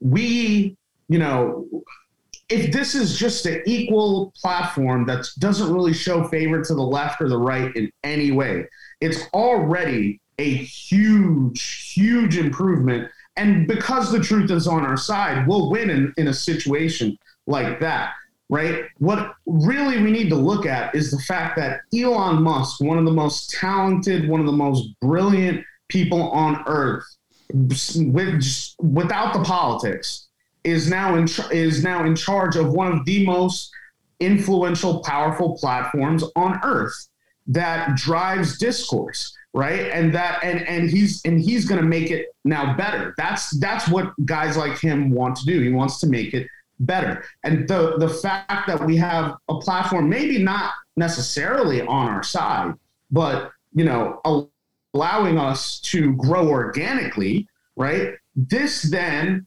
has puts out a call to action to us. Okay, this is there's there's a, a bunch of signals here that we need to start reading. First of all, what we need to start stop thinking is in the way of you know uh, are you know is this a conservative ballet? Is this a conservative you know social media platform? Is Right. this a conservative movie? Stop thinking in those terms what you should be thinking about is can you make a good movie can you make a good social media platform can you you know write up a good ballet or play right it just has to be good if the person who does it is conservative that is the that's how you conquer the culture right? Is you actually have to provide good products. And you know hopefully i can bring them um, you know i'll have better news the next time um, when i'm on your show. We might have some big news that can all that will ultimately contribute to this but we need to start participating more in the culture. The battle is not the war is not over. We may have won this battle but the war is not over. The cultural wars never end. It's a it's, it's not a war it's a struggle. Struggle meaning it, it never ends. And so we need more players in the cultural side. We need more people who are good at their craft who who hold our beliefs participating in the cultural space and creating nodes in the cultural space that suck all the air out of the room and make people focus on you and the conversation that you're having and so that we all need to take more part in that and we will have conquered the left culturally and we would have conquered the left politically. And that's how we take back this country and save this country where we have to on all levels in all zones we have to push hard conquer hard take up the space. If you you're a, you're a person who makes movies i'm a conservative i'm going to make better movies than you. Right. Forget that it's a conservative movie i'm just going to make a better movie how about that right? That's the mentality we need to have. I'm going to have i'm going to pursue better policies than you right? I'm going to have a better message than you. I'm going to have a better campaign staff than you. I'm going to have a better comms team than you. This is like we need to that we need to think on those terms right? And so that's and and if we do that we will have conquered so much territory that the democrats would be blown to bits you know for 50 years and they'll need to actually come back with real issues in order to reconstitute a serious um, you know opposition to our our inevitable major- maga majority Vish, you make some fantastic points there. Kind of ties the whole narrative of what we've been talking about together. You know, just having the neutrality is like a blank palette for us to create content and just organically grow without shadow banning, without repression. You know, the left and their narrative can exist, but as long as we're allowed to coexist in the same space and it's what we do with it, you talk about the urgency, you talk about the actual content and not just being there. Uh, you know, being a personality, being someone that's famous, having a strong voice is okay, but it's how you use it that's going to help shape this narrative. I do think if the Republicans did do one thing across the board decently, above averagely this election cycle, it was take that narrative. Look at what they're doing to your children. Look at what they're doing to the border. Look at the crime across the country. Look at your 401k. Look at the economy. Look at gas prices. This is all self-induced Democrat policies. We don't need to go into like personal. all that stuff is out there. You could look at a funny-looking Democrat candidate. You can look at like a real disability like John Fetterman has, and we can make memes about it all day. But if we don't go down to, you know, Dr. Oz resonated in that in that debate the best when he attacked his voting record, legalizing all scheduled drugs, talking about releasing 5,000 convicted felons, some of murder on the state of Pennsylvania and and his his receipts on fracking. I think those were the three biggest points he hit home, and I think that resonates with a lot of voters. It's the same thing you're seeing Don Bolduc in New Hampshire, Leora Levy in Connecticut, a lot of candidates out in California. Lee Zeldin, we already talked about him in New York, and then this whole thing with Elon Musk. I think you know, all he needs to do is just right the ship. He announced today formally that he has found what is going on with all the shadow bans and he's supposedly lifting them all uh, or, or starting to lift the restrictions on it. We'll see where that goes. But but having that that blank space for us to just kind of organically grow, and I do think that is one of the things that uh, you know you hit on home that's really going to resonate with our listenership and has resonated with the conservative base and has grown it to include now walkaway Dems, independents, and moderates where we might not have had it uh, even just six months ago. Vish, what are you going to be doing now for the next couple weeks? Uh, and, and where can our listenership find you across social media? We're going to live link you in the show description today. We're going to get anybody that's not already not following you to jump on your bandwagon right now.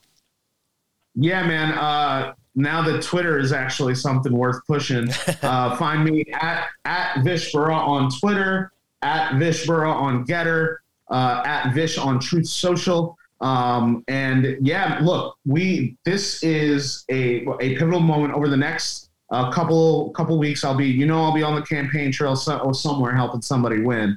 Uh, and in the meantime, I'll also be looking to um, hopefully have some some new breaking news the next time I'm on your show nice. uh, to talk about uh, a new project that I'm working on. And I think you and your listenership will be mega excited for that. Yeah, I'm definitely looking forward to sitting down and letting our listeners show know everything that's going on with you, as we always do. This is MAGA's most interesting man, one of our great friends, the one and only Vish Burra. Thanks for coming back on Steak for Breakfast. Thank you, boys, for having me. Our pleasure. First and foremost, I think it's important to talk about Line 5 because we know that there's a lawsuit out right now that Gretchen Whitmer would like to shut down Line 5 in the state of Michigan. That would be catastrophic and raise our energy costs. In a time when exactly what you're saying, we have people that are having trouble heating their homes. And we know that Line 5 provides 65% of the propane in the Upper Peninsula, 55 in the Lower Peninsula, and the jet fuel for the Detroit airport. It's very crucial that we do everything we can to lower costs. Another way to lower energy would have been to pass a gas tax holiday so that people don't have to pay as much on their gas bill when they fill up their car. We need to make sure we do everything possible in the state of Michigan to lower the cost of energy for our people. That was Tudor Dixon.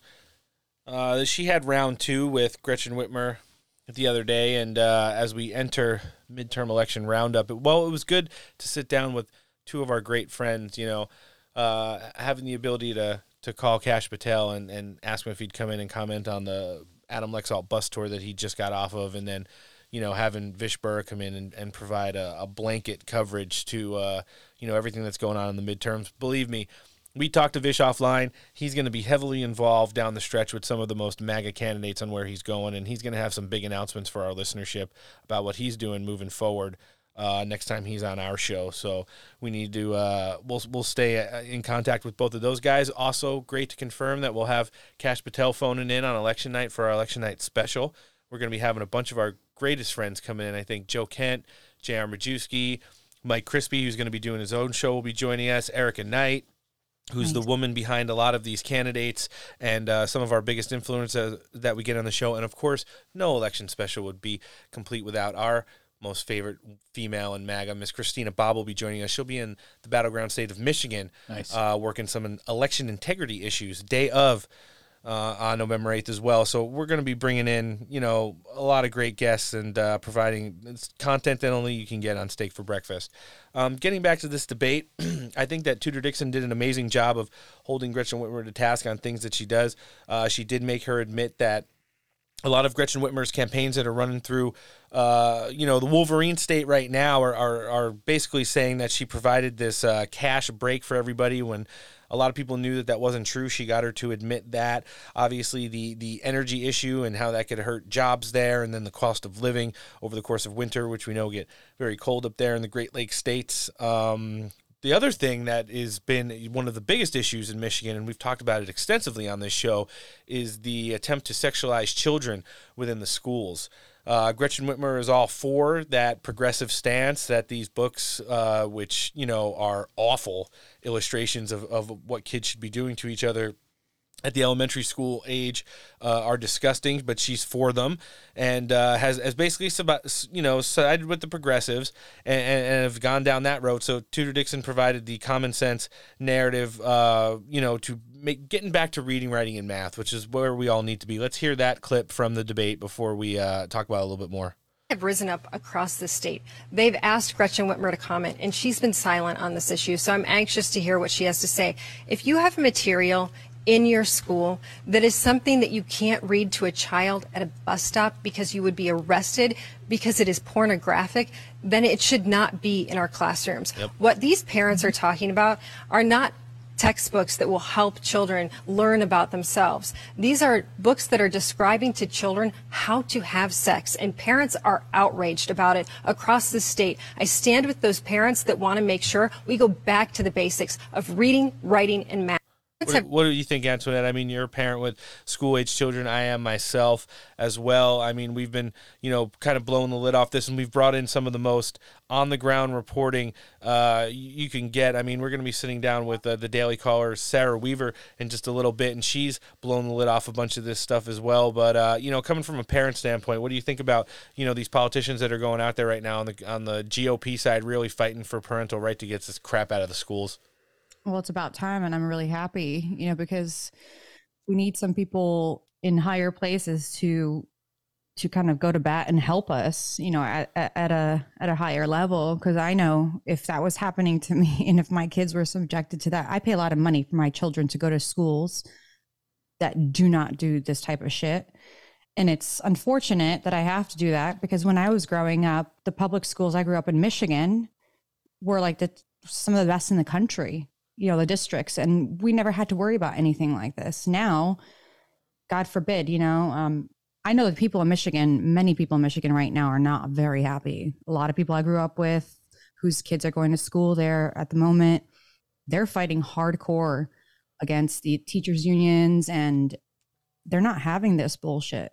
And i'd be doing the same if i was there you know with them. Right now like i said you know i live in nevada my kids are in private school. I don't have to worry about that kind of stuff. But man, thank God, you know, we have people in leadership positions and potential leadership positions talking about these things because we need that right now more than ever. It's getting really bad. Mm-hmm. Yeah, it was it was interesting to see. You know, we always try to circle back to the totality of the narrative here, and and it was a really long time ago that Donald Trump was bringing this up as his campaign rallies before a lot of the candidates really decided that this was going to be a top ticket item. And in the states where need be, like Michigan, uh, it's really resonated.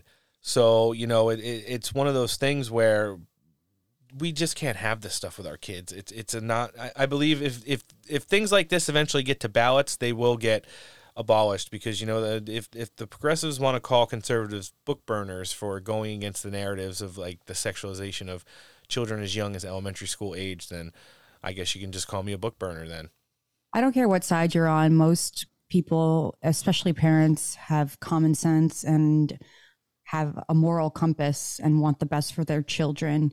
You know, um, it's a very small percentage on the on the left that agree with this bullshit because I, I honestly I know people that are that are not Republican, that are in the middle, that are, you know, independent, you know, depending on issues, they don't agree with this this crap at all. Like wh- why the hell are people well, teachers, for example, teaching our children or why are there any sort of books in this capacity in any school teaching a child in elementary school or, or younger um, about sex. To have sex.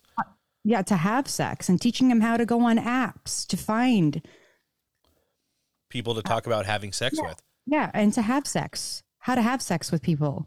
I still maintain that a lot of this stuff is just a troll. Like Drag Queen Story Hour was somebody put that up as a joke, and then like a like a Facebook uh, invite for an event, but then all of a sudden had 148 people confirm that they were going. Yep. And it's just like, oh shit, I guess I better dig up a drag queen. Well, I mean, I, I, those 148 people. I, I don't know. Now you know they're fucked up in the head. Yeah. Yeah, no, it, it's crazy. Well, speaking of, of people that are fucked up in the head, let's take it down to the Empire State, where someone who's ran an amazing campaign to this point, Lee Zeldin, uh, has moved ahead of uh, radical progressive incumbent. Uh, Kathy Hochul. And, uh, you know, they had their one and only debate this week. And let me tell you, for someone who has just dodged every pitfall at every stage of his campaign that Lee Zeldin has, both literally and figuratively, because someone tried to kill him when he was on the stage. Someone was committing a drive-by on the front lawn of his house when his two small children were at home. And, you know, all of the other, you know, political things that could happen to you over the course of the campaign, he would have to run a a perfect course in the in this debate to be able to really show the voters in New York what is going on there uh, in the governor's mansion. And you know what? He did. First thing he did was one of the biggest items that was definitely happening during the pandemic. When you talk about um, Andrew Cuomo, uh, Governor Wolf, obviously Gavin Newsom and Gretchen Whitmer, the nursing home scandal, and her non investigation into it after she took over for Cuomo uh, and promised to do so. Let's hear Representative Zeldin take her to task on this big issue. On top of that, talking about what happened in nursing homes, where was my opponent with the deadly nursing home order and cover up? Why is it that the numbers are still on the Department of Health website that are outdated? What about the meeting with the COVID uh, families who lost their loved ones who were promised a long overdue COVID investigation, never got, got it? Why didn't you speak up with regards to the deadly nursing home order and cover up? Why aren't you looking into the transparency and accountability that these families of thousands of deceased New York families have? Why didn't you stick up for the people who weren't able to see their loved ones in their final hours and being denied? You had time after time after time opportunities to stand up for these families, but you were silent or complicit or out to lunch every time. I don't know what your excuse is.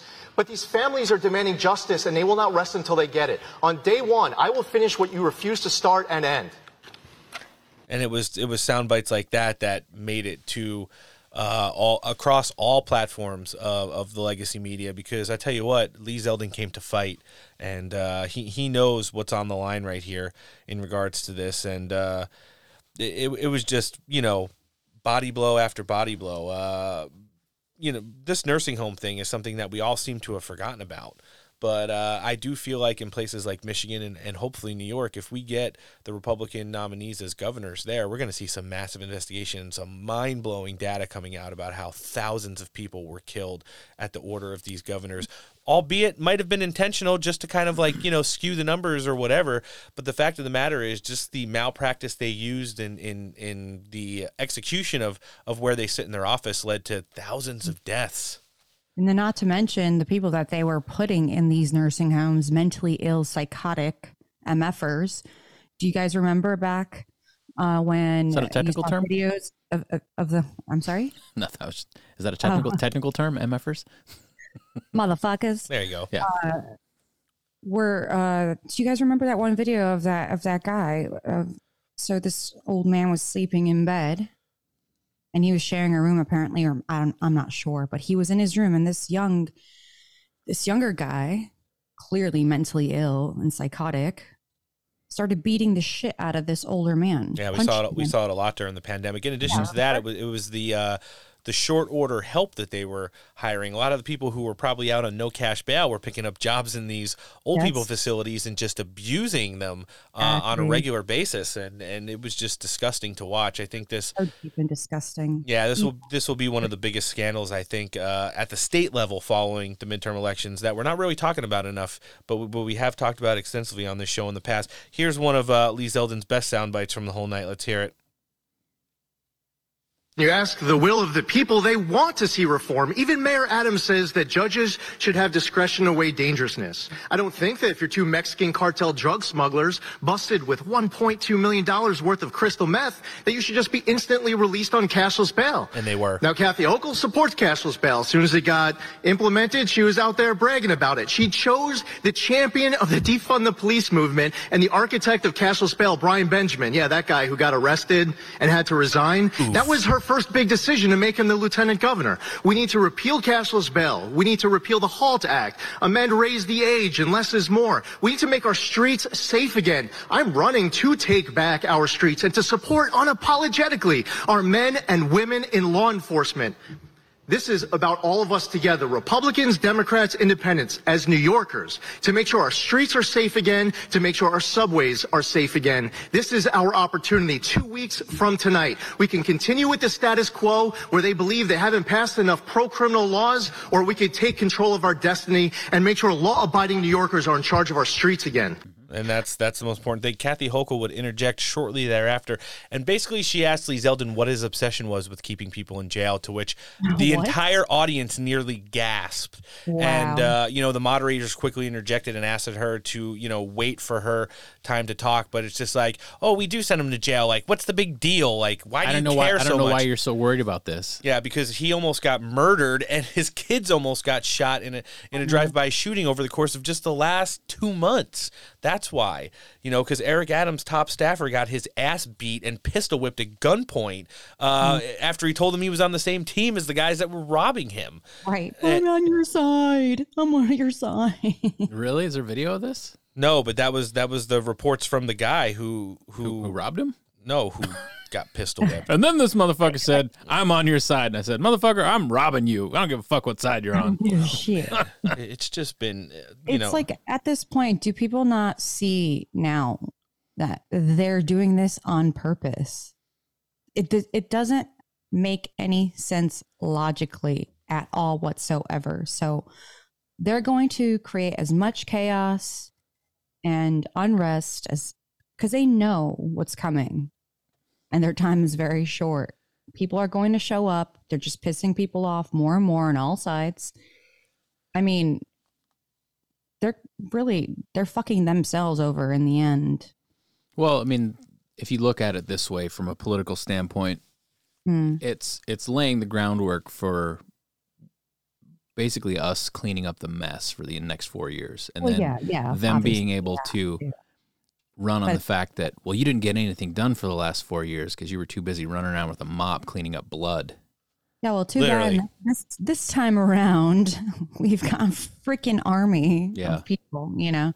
So Hey, I do have some breaking news that's just coming across the wire right now. It's not related to midterm election roundup, but I think it's relevant to our cold open, which The guy, was the guy who shit on Mitch McConnell's desk is coming on live. close. and, and, uh, and when I say close, I'm not even joking. It's now been confirmed that top Twitter executive Raul Ligma has been fired. hell yeah, go it on. Yes. Keep it coming, keep it coming. What? It obviously went over Antoinette's head, but I'm waiting for you to ask me, Noah. What did you mean? I said Raul Ligma has been fired. What did he get fired for? The fuck is that? That's not the question you're supposed to ask. And that wasn't the most absurd. Ligma who? Ligma balls. Oh, scissor me timbers. There you go. You might have wanted to save that for this one.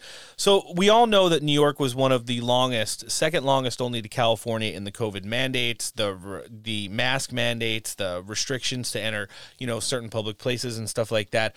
We also saw that a federal judge this week said that the firing of state workers was deemed unconstitutional for refusing to get the vaccine, and they're all being reinstated and getting, uh, you know, well time served back in regards to their uh, salaries and stuff like that. But when Lee Zeldin took Kathy Hochul to task on how much of a tyrant she was with this stuff and wanted her to give a receipt on saying that she did not agree with the COVID vaccine being in the kids' vaccination schedules now, but would not commit to, let's just say, next school year or after she maybe wins the election. Here's what she had to say about everybody who was uh, being superstars during the pandemic. been an election denier, a climate change denier. You and Donald Trump were the masterful COVID deniers. We are dealing with a real crisis. And the more people get vaccinated, get those shots in arms, and I would do it all over again what I did last year, that mandate for healthcare workers. So she, Did she, say vaccinated? Well, regardless of what she said, she said she would do it all over again. that. After Oh, a yeah. federal judge has deemed it unconstitutional and all those people are getting her jobs back, she said she'd fucking do it again. That's And that's bad for her. insane. So I'm telling you, this goes out to the great state of New York and all the people that are going to vote there. You can't Is ask for a better. out of touch, Yeah. like with Yes. reality, because people even on her side don't agree with her on that. It's just ridiculous. I, she must be talking to her overlords in this respect. I don't know. Well, it's they're they're just they're not allowed to get away from the script. Like some of them, they're they're they're so uh, invested in in this, whether they're getting kickbacks from big pharma or they're getting uh, you know promised positions in in the last two years of the Biden administration. yeah.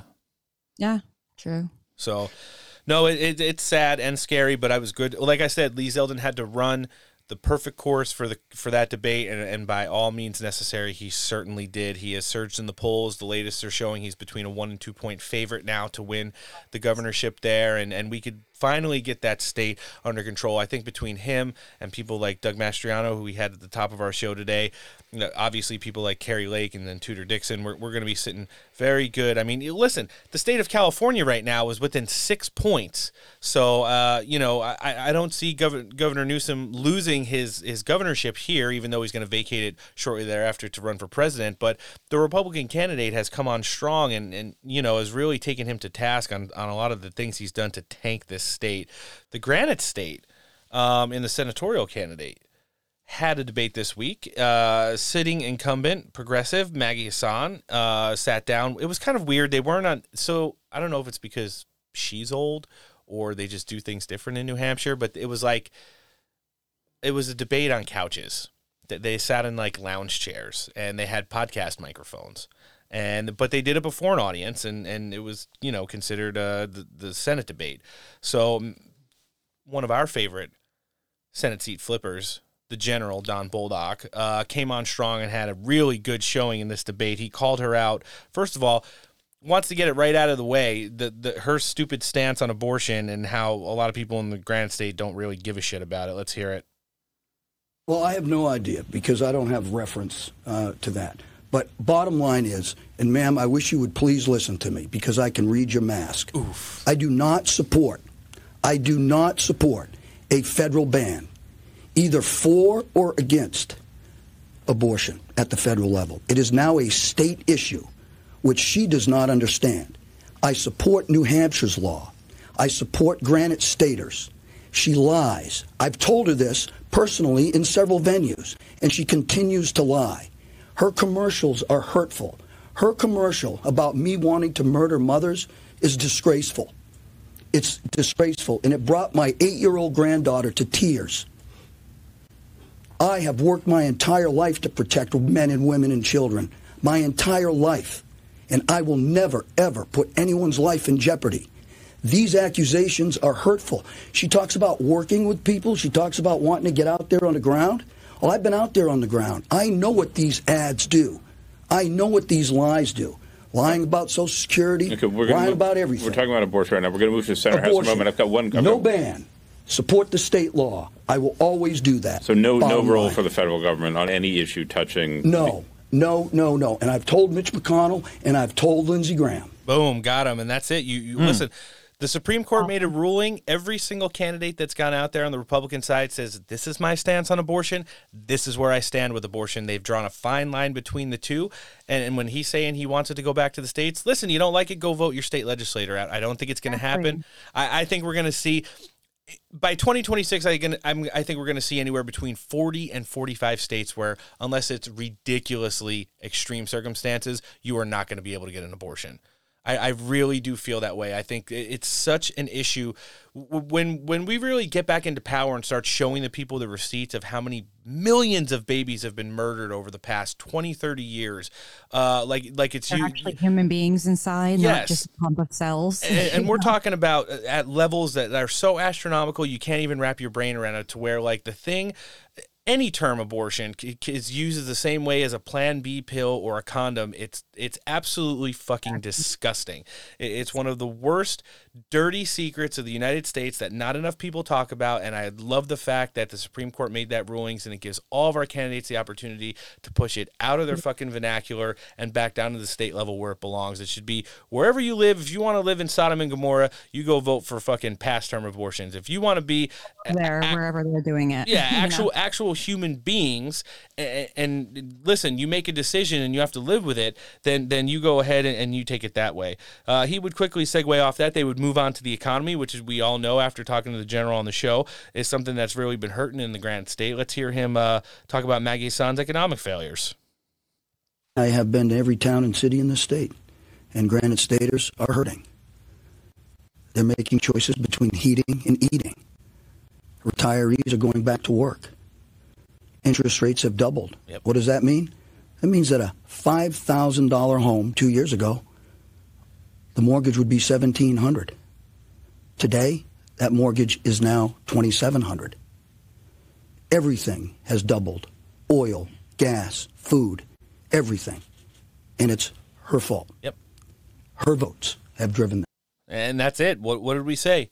You define your issues, you stick to the issues, and if they're a sitting congressperson, you fucking nail them on their voting records. 98% of the time, Maggie Hassan votes with Joe Biden, Nancy Pelosi, and Chuck Schumer in the Senate. So he, he was more than up to task. We know he's a fighter. We're looking to get the general back on the show. I just talked with his campaign manager, Jimmy, yesterday. The thing is, he's moving around. We might get him to call in, so we'll have to see. And then, and you know, it's going to take us to the crown jewel of the midterm uh, election debate stage this week. And I think we've all been pretty excited. I know Noah's extremely excited for our last coverage of the midterm hmm. election out- roundup. Oz versus Fetterman. Ooh, it's painful. I only caught clips. I didn't watch the whole thing. It's, That's all, was- you, all you need. It was brutal, dude. Brutal, brutal. Yikes. I, I can't even. I, I've never seen anything like that in my entire life, and I didn't watch the whole thing. I mean, it's it's worse than it's it's worse than Kamala Harris doing one of her book report speeches. Yes, it, it- it's Kamala Harris if she had a stroke and then had to talk for an hour straight. That's literally what it is. Yeah. I just don't uh, get it. It has I- like I am like a part of me is like this has to be. I feel bad for the guy. I I really don't. do. No, I I. I, I feel bad for the guy because there are people that are telling him he should continue to do this. Like his wife, who's his handler, obviously and clearly. Like, come on, I don't feel bad for him at all. No, and I'm sure you know maybe before the stroke he was a little bit more on top of it, but but it's just like Too. I mean, I know, I know where you're coming from, but I'm just so. no, I mean he's definitely his his policies and his ideas are absolute trash, and therefore he is a trash person. But for his disability like that, it kind of sucks that people are letting him do this Yeah, I feel like because hard- nobody thought this was going to go well. Nobody thought like this is going to be fine. He's going to do a good job. I mean, this is the best they can do, really. If if he wins, then clearly it's going to be like there are people still that are going to just go out and donate to him and vote for him just because he's the other side of the ticket. I've heard I heard a really good take on that the other day, and, and we'll get into it in news too. But you know, the fact of the matter was was Dr. Oz up for this debate? We know he's been campaigning strong. He's got uh, d- developed a huge grassroots movement. Not only has he gone into the most urban and uh, you know pummeled areas throughout the state of Pennsylvania, deep into the battleground, uh, definitely blue parts of the state. He's attended Phillies games, he's attended Eagles games, and uh, really got out there with the crowd. You know, he's going to have his third Trump rally of this election cycle, I believe, on the 5th of uh, October, almost at the end of the election season right now. And he has really come on strong. But his performance on the d- debate stage was going to be, you know, well, up for debate. Let's hear Dr. Oz getting in there and uh, taking it to John Fetterman. I want to now turn to public safety. Mr. Fetterman, Republicans have called you dangerously soft on crime. The Pennsylvania State Troopers Association has endorsed Democrat Josh Shapiro for governor. But in this race, it endorsed your Republican opponent, Mr. Oz. What is your response to those endorsements? And what is your response to went with Mr. the accusations that you are, quote, dangerously soft on crime? You have 60 seconds. No, I, I, I, I believe that I run on my record on crime. You know, I ran to be mayor back in 20, 2005 in order to fight gun violence, and that's exactly what I did. And working with the police and working with our community, I was say I was able to stop gun violence for five and a half years as mayor. Ever accomplished before or since my time as as mayor? Because I'm the only person on this stage right now that has. Con- can, was successful about pushing back against gun violence and being the community more safe. You know, all he's done is just put ah. a plan up on his website in the last 24 hours. He has no experience. He has never made any attempt to try to address crime during his entire career, except showing up for photo ops here in Philadelphia. I will give you 15 seconds to respond to that, and then I have a question for you. The Fraternal Order of Police from Braddock, the small town he represented, endorsed me. They supported me because what he's saying is not true. Violence skyrocketed in Braddock. I mean, the town wasn't in a good shape when John got there. It got worse when he was there. People kept leaving. So, of course, you're going to have uh, you know all kinds of aberr- aberrations. But, John, the Okay. city was dangerous under your leadership, and that's why right, I want to turn to you now, me. Mr. Oz. Wait, is, that, is that bell part of theirs? Yeah, they did not have a uh, apparatus bill. It's like a boxing match. I like it. Um, Thank you. Well, Dr. Oz came to fight, and, and he had receipts and, and pointed out the fact that listen, John Fetterman's the town where he was a mayor in Braddock is a ghost town now. All of the businesses have shuttered. They, I think, believe they have one operational high school there, and uh, it's it's homelessness, dr- rampant drug use, and uh, the standard level of crime for you know uh, suburbs of, of Philadelphia are really uh, what his he, he's That's left. it- his legacy? Yeah, yeah, yeah. So, um, well, th- there was going to be a lot of other receipts too. J- John Fetterman has weighed in extensively on the fact that he goes into that whole one world government and loves open borders. So, of course, you know when the topic of borders came up, Dr. Oz was ready to hammer him on that. Let's hear it. Understand what legal immigration offers us, but the completely porous, open nature of our border, which John Fetterman supports, has created a humanitarian crisis with cartels profiting with human trafficking operations. They take the money, they buy narcotics from China, and bring that into our country, and it's making every state a border state. Pennsylvania is already a border state because we're top three in the country in fentanyl overdoses. Lisa, I can't go anywhere where I, and giving a, a big event where I don't meet multiple people who say their personal f- lives have been destroyed because of fentanyl overdoses. Yet John Fetterman not only wants an open border, not only supports sanctuary cities, but he wants to legalize all hard drugs in America, including narcotics. That is, I mean, out of touch with everybody. That radical position was tried in Oregon, which he endorsed. 50% homicide increase rate. Oh. Yep, it certainly did. It's like a boxing match. well, I tell you what, the only Except person- one of them showed up punch drunk already. Yeah. Uh, the only person that was landing the body blows was uh, Dr. Oz. Apparently, he talked about how That's Mr. Oz to you. Ooh, I like it. Um, he talked about also, you know, look at where we were at. This this debate happened on the, the evening of the 25th, and uh, look at how close we are to election day. We know it's a big mail-in state in places like Pennsylvania, and it really doesn't give the people who vote early the opportunity to, you know, change their minds in regards to actually hearing these messages. Um, and I just think that, you know, moving forward, we've talked about it. We're going to need some election debate reform at the state level, however that works. Uh, the Republican, you know, campaigns that do the uh, the committees who make up the rule for these debates. It's it's one of those things where, you know, we just can't have people not talking. Okay, and if you want to run and hide like Josh Shapiro has in Pennsylvania, like Katie Hobbs has in Arizona, it doesn't solve any of the problems. It allows people to build false, narratives and it, it allows them to not, you know, own up to their words. Maggie Hassan learned about that the hard way when she sat across the stage from, uh, well, sat across in a lounge chair uh, right next to Don Bolduc, and, and her commercial records on uh, abortions and his stance on that was, was taken to task. Dr. Oz also reminded John Fetterman uh, of something along this thread, saying that he had to basically beg him to fucking come to a debate tonight and go under all these stipulations. Let's hear it.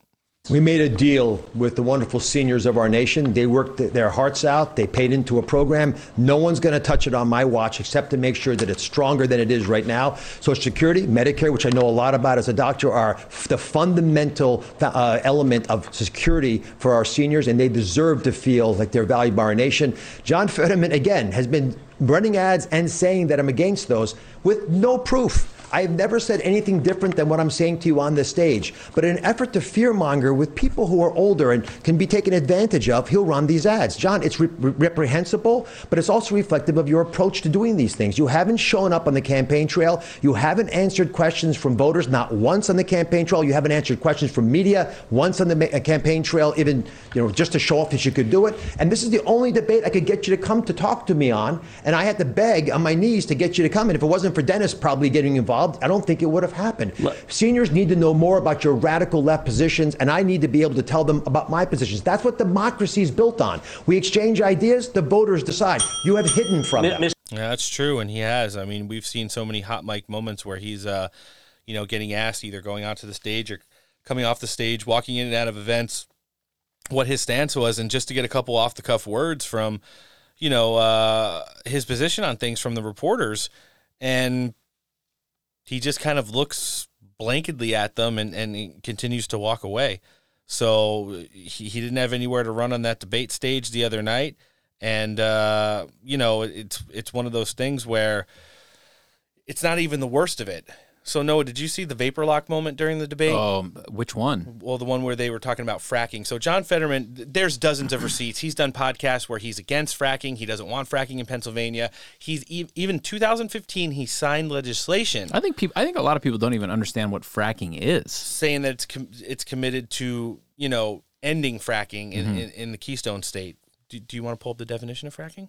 Well, it's just it's uh, pulling natural gas out of the out of the ground, basically. Yeah, it's a large component of the of the uh, energy independence which we're not tapping into right now, and uh, you know, this was something that they brought up because it's a huge issue in Pennsylvania. You know, we all know that Doug Mastriano wants to make uh, Pennsylvania energy dominant again, and uh, when we got to the point of the debate where they started talking about just gas prices and energy and, and in general, well, and it's one of those things where John Fetterman had probably his worst moment of the night here. Noah, did you pull it? Yeah. So the technique of fracking involves injecting liquid and other substances at high pressure into tight shale formations that cause small fractures in the rock.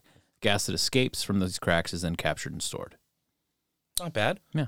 Let's hear John Fetterman's response to his stance on fracking. Believe me, the pause is not technical difficulties. How critical it is that we produce our own energy and create energy independence. I must correct the Uh, record. well, he, uh, just a second, Mr. Oz. I do want to clarify Is the something. moderator. You're saying tonight that you uh, support fracking, that you've always supported fracking, but there is that 2018 interview that you said, "quote I don't support fracking at all." So how do you square the two? Uh, I, I, I do support fracking, and I don't I don't I support fracking, and I stand and I do support fracking. Fetterman, Okay, thank you, Mr. Fetterman. On I'm to sorry, Lisa, but there, there's not just a statement you. Uh, I just thought he was gonna like literally Hulk out right there and like throw throw the podium at the moderators. wow. So another uh, another fun fun fact about fracking. Well, I thought you were gonna say about Fetterman. No, I don't have any fun facts about F- Fetterman. Fun facts. I've always supported fracking, and fettuccine. I'll always support fracking because Fetterman mad. Yeah. So it, it takes three to five days to create a fracking well. Okay. Most will produce gas or oil for two to four decades. Mm. So Sounds like- sounds like let's a lot talk of energy about independence. energy into fucking pendants. You know what? Dr. Oz had probably the greatest closing statement of the night. Of course, you know I've pulled it for you all. Mm. Believe it or not, we are going to have another Hulk mad moment in that closing statement, even though they're not supposed to do that. Get ready for the Garrison button. Let's see how quick your trigger finger is. I've loved traveling to the four corners of the beautiful Commonwealth, and I've heard your problems. I'm a surgeon, doctor. I listen to what you say, and I'm trying to help address them today. I've talked to seniors worried their Social Security checks wouldn't go far enough with the raging inflation. I've talked to couples when to make their first down payment on a new house and they can't afford it anymore because of interest rates. I've talked to families. You want to cut. Social Security? M- Mr. Fetterman, it's his turn for his closing. I've talked to, to families worried about fentanyl showing up in their mailbox and uh, literally taking the lives of their children who they find blue in bed. I, I've talked to families who won't let their kids go outside because of the crime wave that's been facilitated by left radical policies like the ones John Fetterman has been advocating for. But here's the deal. Right? None of this has to happen. This is all very addressable. I'm a surgeon. I'm not a politician.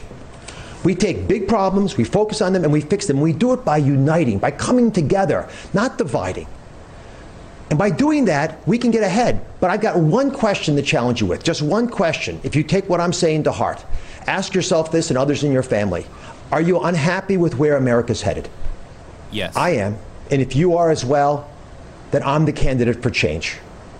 I'm a living embodiment of the American dream. Yep. I believe we're the land of opportunity, the land of plenty. I believe we can balance a budget without recklessly spending. I believe we can have, have an unleashed energy policy that helps us all. I believe that we can have safe city streets and a secure border so legal immigrants can come across, but you shut the fentanyl out. I believe we can give parents choice in where their kids go to school. We can have affordable health care. But most of all, I believe in you. And if, if you can do this together, and we can, I would ask for your vote on election day. God bless you. Nice. I like it. Yeah. Strong. I mean, the only controversial thing that Dr. Oz says, he, you know, as a doctor, I'm sure he has a little bit different take than everybody on abortion. Uh, but his stance was, you know, the, the decision for that is between uh, a woman and her doctor and the state they live in. You know, that's kind of where where he left it and, and didn't really want to get into anything else. But we heard Don Bolduc kind of say the same stuff. And, and you know, moving forward with, with election midterm roundup, we're going to stay in the same thread, but we're going to go live. We're going to do it live Mm. uh, with someone who's got her only debate um, this coming week with uh, radical incumbent Dick Blumenthal. We're going to be sitting down now with the uh, Trump endorsed America First senatorial candidate in the now battleground state of Connecticut. Joining us again on the show, Leora Levy. Thanks for coming back on Steak for Breakfast. Thank you very much for inviting me back. I'm, I'm really happy to be with you and, and with your viewers. Oh, it's uh, our pleasure. How's everything going on the campaign trail? How's it looking as we're hitting the home stretch now? I believe we're just 11 days out from when everybody's going to go to the ballot box and pull a huge referendum on Joe Biden and his ridiculous America Last policies. It is looking fantastic for us. The voters in Connecticut are ready for change. They've had enough of the high prices and the short energy shortage that's going to create rationing of home heating oil here uh, this winter. They've had enough of the crime, the increasing crime in our communities, and the indoctrination of our children, and the invasion at our border that's frankly coming here because they're flying illegals to Connecticut, and they have been since August of 2021. So voters are ready for change. The polls have tightened. The generic ballot shows that it's a two point race with a 2.8 margin of error. All the polls, whether they're reliable or skewed Democrat, show that I am winning the independents and that even undecided Democrats are leaning my way. So it's very exciting. No, you touched on a bunch of different things there. Now, the illegals being flown into Connecticut, not highlighted as much as it should be, but definitely something that we've tracked from the beginning. We talked with you last time you were on the show with us. It's just something that when you look at it from the top to bottom, not only is the whole morality of it wrong, it goes against U.S. law. It destabilizes the economy and everything from jobs and wages to crime and your children's schools, including their test scores, when all of these children who are coming in with family units are integrated into the community forcefully. And uh, it has to be something that, like you said, the, the the constituents there in the great state of Connecticut have to be absolutely fed up with it. They really are. And you know what else they're fed up with? The fact that that my opponent, Blumenthal, had three opportunities to vote against using their tax dollars to to pay for these illegals living here in Connecticut. And all three times he did not vote against that. And it's their tax dollars going when they can't even feed their own families, fill their gas tanks, or afford to heat their homes. That's what's making people really angry. Also, fentanyl. We have a very serious fentanyl problem here. I had a roundtable with uh, police a couple of days ago. I've been endorsed by the Connecticut Fraternal Order of Police, and fentanyl is a major problem. It's killing our young people. It's killed babies, eight babies in Connecticut, up through through and including teenagers and young adults in their 20s. I've met with mothers who have lost their children to fentanyl. It's heartbreaking for me as a mother, and it and we must close that border and end this scourge on our country. No, that's a great point you make there. Now, a lot of the things that some of the, uh, well, I'd say an overwhelming majority of the House reps and Senate candidates, including you know Blake Master, Herschel Walker, they've brought it up. Holding Alejandro Mayorkas come come January. Do you do you feel that that's something that needs to be on the docket? That's going to really. I mean, I, I feel that even if we win back the Senate, he's going to push hard to just push regular appropriations through in regards to funding DHS. We can't have that anymore. Are you looking to hold him accountable for the stuff that he's done over the last two years? Absolutely. He must be held accountable. He has been irresponsible. He's created a national security threat, a public health threat. They are, with fentanyl coming across that border, they are killing, they are decimating a generation of young Americans. This is our future that's on the line, and we must close that border and end this. Alejandro Mayorkas must be held accountable. I think we should bring back tar and feathering. well, we're, we're going to get that at least figuratively, I think, after these midterm elections.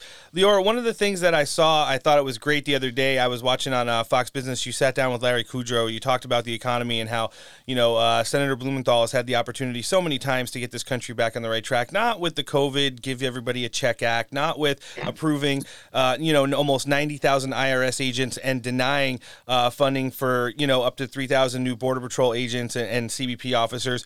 What are some of the things you're looking at to work with your uh, Senate counterparts next year in regards to getting this economy uh, strong again? Well, first of all, the most important thing is to stop the spending, not to fund the slush fund in the energy department or the bank in the EPA or those 87,000 IRS agents who are going to be there just to harass middle class Americans and small businesses. But we must also reignite American energy production. You know, our our this energy shortage is really one of the major reasons for the inflation we're experiencing. They unnecessarily created historically high prices for energy and, and due to the shortage, due to their failed energy policies of closing down the Keystone Pipeline, ending exploration on U.S. public and lands and waters, and canceling leases. You know, this is a, a national security risk. Oh, not to mention releasing almost, I think, between 30 and 40 percent of, of our uh, strategic petroleum reserve. This is reckless reckless and foolish. It's a national security risk all of those things must be reversed and and we must compel this administration to change course yeah, that's that's the truth right there. I mean, you just have to look at from the outside looking in. You're a political outsider. You have a strong uh, identity within the Hispanic community within Connecticut, which is also another X factor that a lot of common politicians who run there don't bring to the table. Uh, sitting Congressman uh, Senator Blumenthal has, you know, I believe almost well, 98 percent of the time he votes with the Biden Schumer Pelosi agenda, and uh, we, we all see after two years of that failed experiment where our country's at. Now, talking about the last 11 days here, what are you going to be doing on the campaign trail? What, what kind of events and, and uh, things are you going to be doing on the road? Are uh, you planning on doing to, you know, bring this uh, amazing campaign home on election day, November 8th? Well, I, one of the things I love doing is attending all the public festivals and events throughout the state and meeting voters where they are. You know, everywhere I go around this state, Democrats and independents, and of course Republicans, but Democrats come up to me and say, Don't tell anyone, but I'm voting for you. Yesterday, I had an event in a very Democrat city hosted by a formerly elected Democrat. And he said he endorsed me. He invited his friends and relatives, and they're all going to vote for me. So I have a, assembled a broad based coalition of support in this state of people who understand that the that we must change. A thing life doesn't have to be like this. So I will continue to travel the state, meet with voters where they are, and bring home that message we i'm running to make their lives better. I'm mm-hmm. running to make life affordable again. I'm running to make sure their children have the same opportunity that i have had to live an american dream whatever their dream is. We don't want our children indoctrinated. We want them educated. So all of those those themes are resonating with voters across the spectrum and that's what I, that's what i'm talking about I mean, when you look at it like that, you talk about secure borders, law and order, a strong economy, energy independence, really getting back to the grassroots, improving children's education, uh, just in general. Those common sense ideals is is what really has brought so many Democrats, independents, walkaways, and and you know moderates who might not think like, oh yeah, you know, Republicans just going to go all hardcore. It's not about that anymore. It's getting back to getting this country on the right track again, and I think that's what you know a lot of you guys who are running uh, in the midterm elections this year have have parlayed into uh, outstanding campaigns and and even stronger pushes here as we head down the home stretch. Or we want to be able to direct all our listenership, anybody that wants to jump on your campaign, whether it be out of state donations, whether it be volunteers in, in the state of Connecticut right now, and help you out as you're uh, looking forward to finish strong in here. And um, if you want to give us your social media and campaign website, we'll live link them in the show Yes. description today. Thank you. Well, my website is leora4ct.com, L E O R A F O R C T.com. I should also mention we do have a debate on uh, Wednesday night of this coming week, and I'm looking forward to it because I am going to hold Blumenthal accountable for all of the failed policies that he supports, including defunding the police, including supporting the JCPOA Iran agreement in 2015. He will be held accountable. He will have to answer to the Connecticut voters, and I'm looking forward to that. I tell you what, you're looking for that down the stretch bump right there, and I think it usually comes on the back end of these debates. We've seen it so much. Dr. Oz really shot up after his debate with uh, John Fetterman this week, and then Don Don Bolduc up in uh, New Hampshire, which has also become a battleground this election cycle. We've seen him, uh, you know, duking it out with Hassan yesterday, and now his polls are starting to reflect that he's either within the margin of error and surging as well. So we wish you the best of luck and health down the stretch here on the campaign, and we look forward to having you back after the election as a uh, senator elect.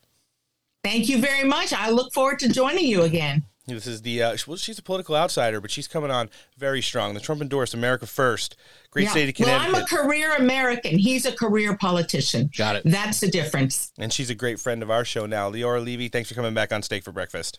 Thank you for having me. All right, coming in next on the show today, she's a reporter for the Daily Caller, joining us for the first time. It surely won't be the last. We're looking very forward to uh, having a great conversation with Sarah Weaver. Thanks for joining us on Steak for Breakfast. Yeah, thanks for having me on. Oh, it's our pleasure. How's everything going with you? I'm pretty sure during uh, these busy times, someone who's doing as much reporting as yourself can only be considered busy. Yeah, definitely busy, but uh, but super fun, super fun, fast stuff we're reporting on uh, at the Daily Caller, uh, especially with the trans issues, and then obviously coming up in the midterms, there's always a bazillion news stories to be talking about. It's been an absolute blast. No, it certainly has, and we're going to get into those issues right now. Namely, what the war on our children. Um, this is something that you have covered extensively: the trans issues, the normalization of degenerate sexual uh, counterculture to you know making children indoctrinated into thinking that this stuff is not only real but extremely normal and just the way that they're supposed to grow up from a very young age. You have covered this extensively and on so many levels uh, since the beginning, since this is before it was a hot topic. What are some of the things you're working on right now to bring more awareness and exposing uh, the degenerate left in, in, in the pushing of this stuff on our kids? Well, this uh, this interview happened just in the nick of time, literally about an hour ago. Yeah, actually, it's almost exactly an hour ago. So this uh, this interview happened just in the nick of time. Uh, the Florida Board of Medicine literally voted about an hour ago to ban uh, sex change surgeries and hormone therapies for children under 18. Um, they had hours of really, really powerful testimony from detransitioners. Um, you heard from Chloe Cole and a bunch of others um, on how children are not equipped to make decisions about this kind of thing. They're not. They're not equipped at such a young age to decide whether or not they want to, you know, uh, cut off their genitals, other things. Um, this is super horrific. What's happening? Um, and definitely, Florida, you know, is, is taking a step in the right direction here by um, combating combating it. Um, you know, DeSantis is pretty much taking the lead on this, and I think the the rules themselves came out that they just voted on came out in response to the HHS recommending that um, trans uh, you know, gender dysphoric minors should get uh, surgeries and hormone therapy. So we're seeing, you know, a federal response to the Biden administration's uh, trans agenda, which is which is pretty good to see. I don't understand how anybody can think that's a good idea. It's like, I mean, little kids change so much from the their formative years until they're a young adult, and then like, I mean, if I did half the shit that I wanted to do as a small child and it was permanent, Probably wouldn't be holy here. shit! Yeah, probably wouldn't be here. Yeah. I think, Same. yeah, no, Sarah, how, how did we get here? Like, we're in such trying times. The world is literally on fire. You know, you want to talk about the economy and gas prices, the open border, the fentanyl crisis, homelessness, geopolitics, the threat of World War III. You name it. There's nothing you can throw at the dartboard that doesn't stick to a real burning topic. And, and here we are, like, literally mutilating and, and transitioning small children. They can't make a decision on whether or not they want to wear a mask at school. They can't make a decision on whether or not they want to receive the COVID vaccine to do in person learning. But yes, they can go and tell their guidance counselor, I want to, you know, transition to the opposite sex just because I saw it on TV or maybe my teacher groomed me or I saw it on TikTok and next thing you know, it's completely covered up from the parents and, and, and you're dealing with this at home after usually it's too late. Mm-hmm, mm-hmm. Look, a lot of it is these flawed studies run by basically LGBT activists. Um, I just did a story yesterday, I think it was, um, on this this massive study. It was a compilation of like 16 studies that this um, trans activist Jack Turban had said basically proves that if you don't give sex change hormones and sex change surgery to underage teenagers, you're, they're going to commit suicide and you're going to have blood on your hands. Well, it turned out that after a bunch of great work from um, people on, on the right side of this issue, they were forced to retract a lot of what their conclusions were about the studies because even the authors of the studies themselves were telling this guy and emailing him the opposite, or maybe it doesn't quite conclude that. It concludes kind of something else, you know. Um, so that uh, that was definitely really really interesting to see, um, and I think I think it's more prevalent than than we think. I think people aren't touching the issue because they think they're going to be called transphobes, but I think the more we have the bravery to speak out about it, the more we're going to prove that a lot of the reasoning that they rely on is actually just just total baloney when it comes down to it. No, it does, and it does parlay into what we're going to talk about next, and that's the uh, incoming class of of elected officials. You know, you, you've done some great coverage on this and how the uh, the freshman class coming in here could really reshape the actual soul of the GOP uh, moving forward. We have seen and we have covered extensively over the last two years the entirety of this electorate and, and the um, the diversity of this. I mean, you, you see more prominent Hispanics and African American, young, non traditional Republicans who have resonated to GOP nominees and are in most cases looking like they're going to win their races in, in huge amounts on election day in just 11 days now. What can you say about this in, incoming class, and, and how do you think moving forward? We know there's going to be a, a, pushback up on Capitol Hill from we call it McLeadership on this show, Ronna, Kevin, and and Mitch McConnell. But uh, you know, once we get through that that first power wall, it seems like there's people on the other side who are already in Congress who are really ready for a change, and we need to understand why this election is going to be so successful and not uh, you know waste the opportunity here. Yeah, look, you know, when uh, when Masters was was running just for the primary in the yep. Senate campaign, I knew a lot of people who were the so-called experts who were saying he would absolutely never win. Uh, the Republican Party would never go for a candidate like that. He would just he would just spell defeat for the Republicans.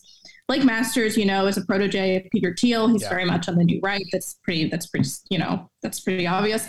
Uh, same thing with Kari Lake. Um, and both of them are doing surprisingly well. Kari Lake is doing extremely well. Blake yeah. Masters has been closing his lead uh, ever since the primary.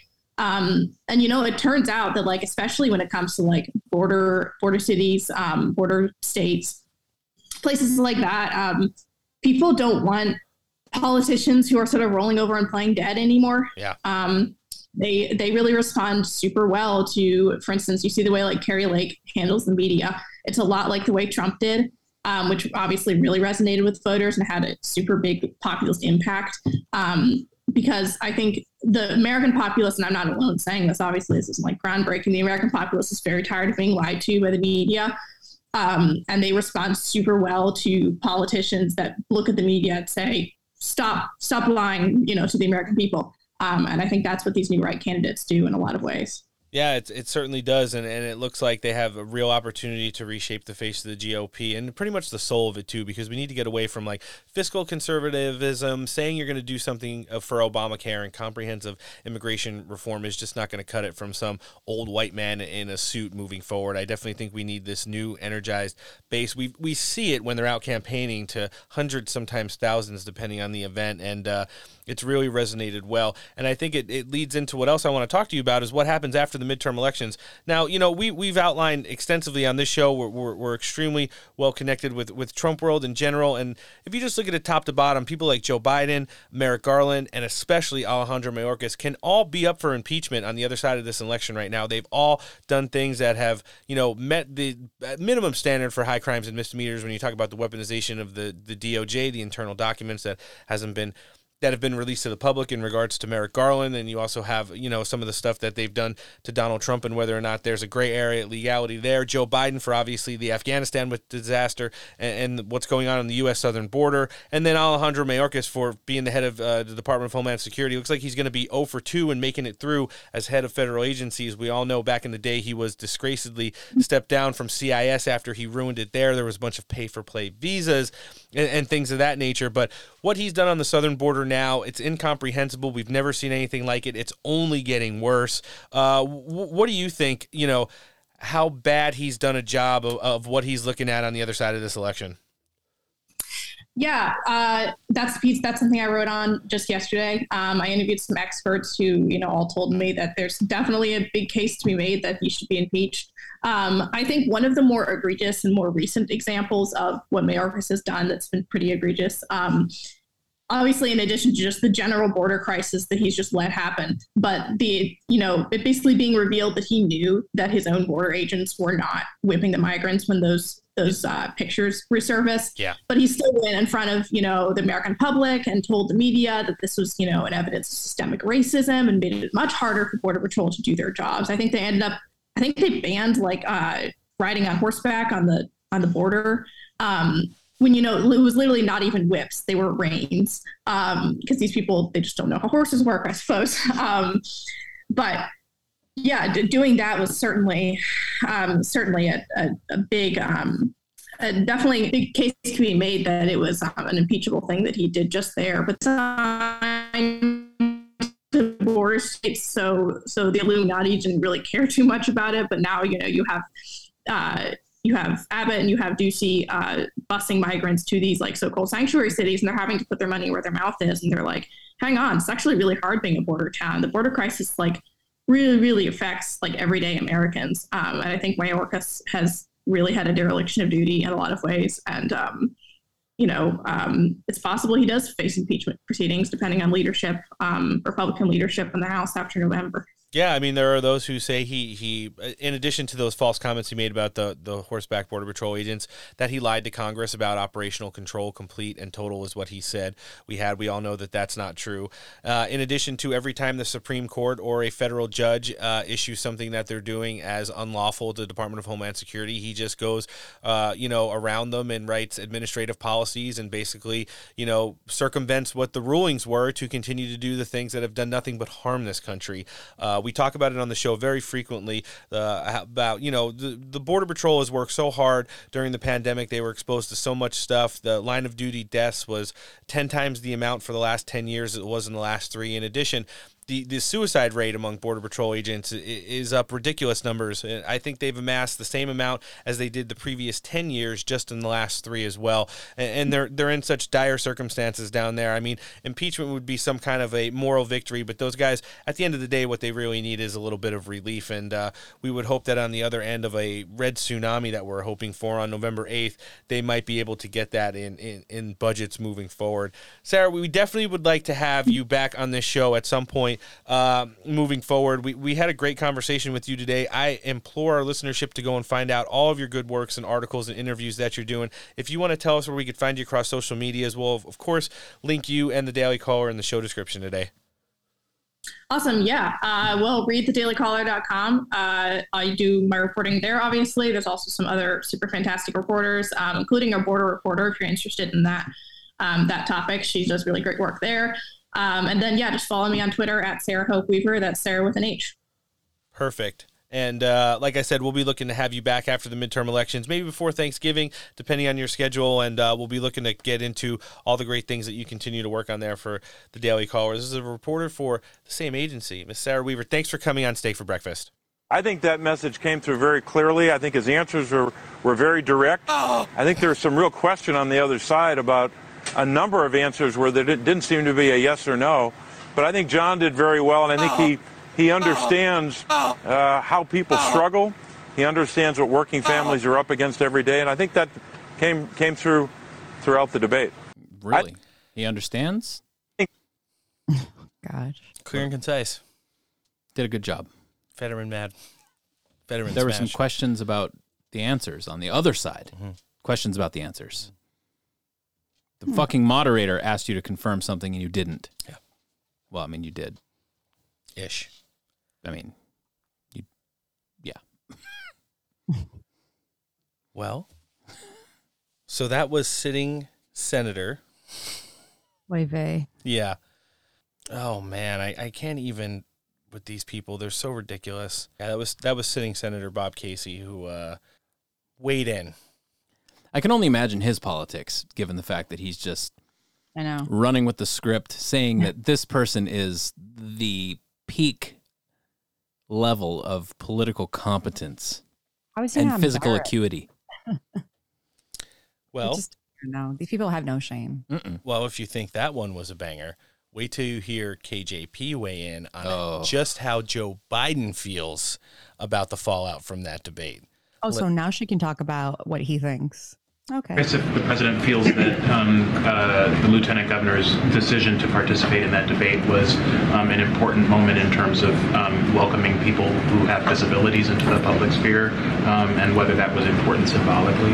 Look, the president, uh, as I said, is very impressive by his courage uh, and um, uh, that he sees from the lieutenant governor. I'm not going to get into any analysis of if he should have or should have not, uh, but clearly, uh, you know, uh, when you are in those positions, when you are a lieutenant governor, you are also a leader, and and, and uh, uh, on many levels. And uh, and so again, you know, we are impressed by his courage. We are impressed uh, by uh, what he's been able to accomplish uh, these past several months, and. Give me a break. You talk about no fucking shame. I mean, listen, I you're you're literally talking about the spokeswoman who covers for Joe fucking Biden.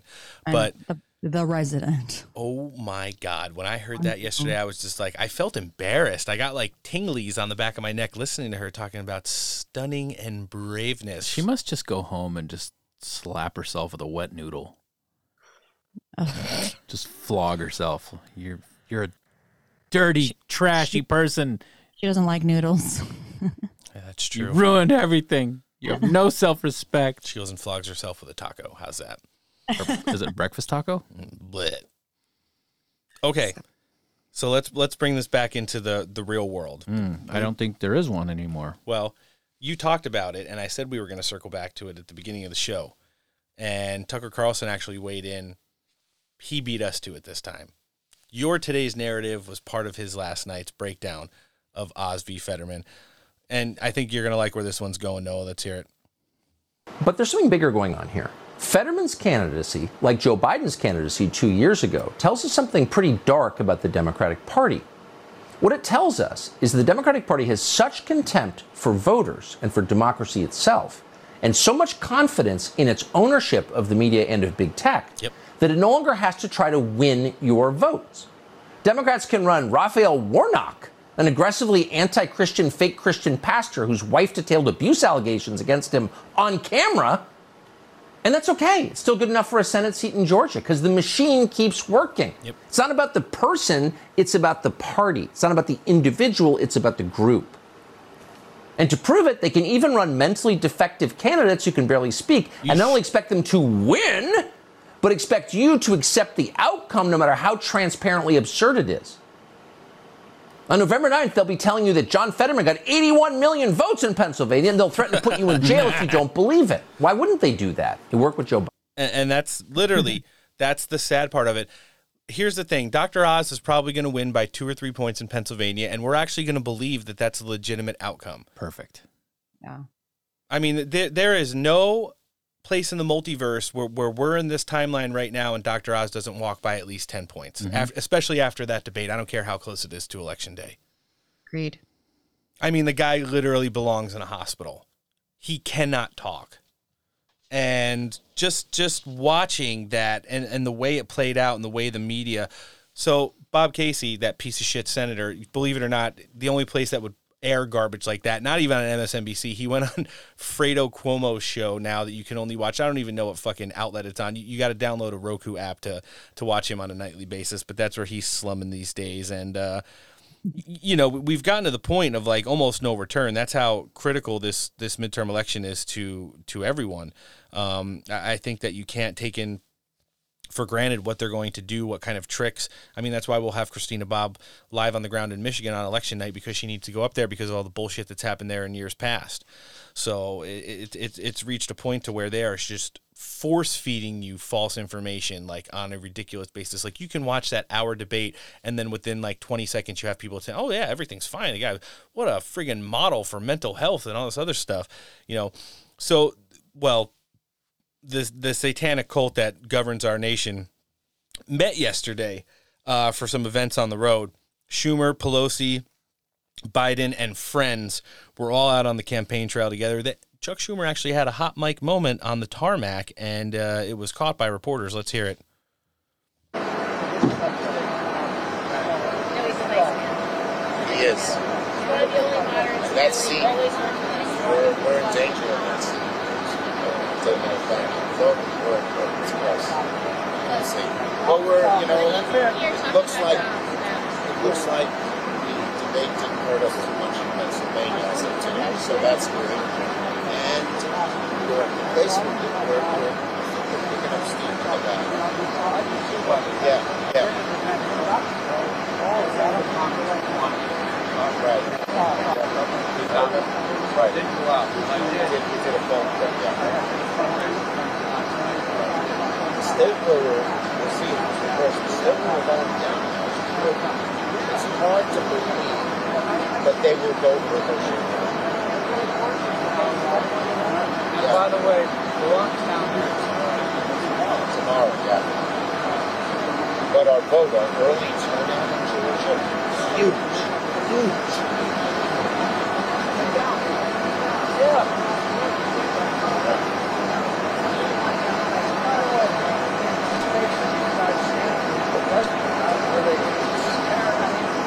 the end of the. It's like it's like not a democratic state smoking when they do that.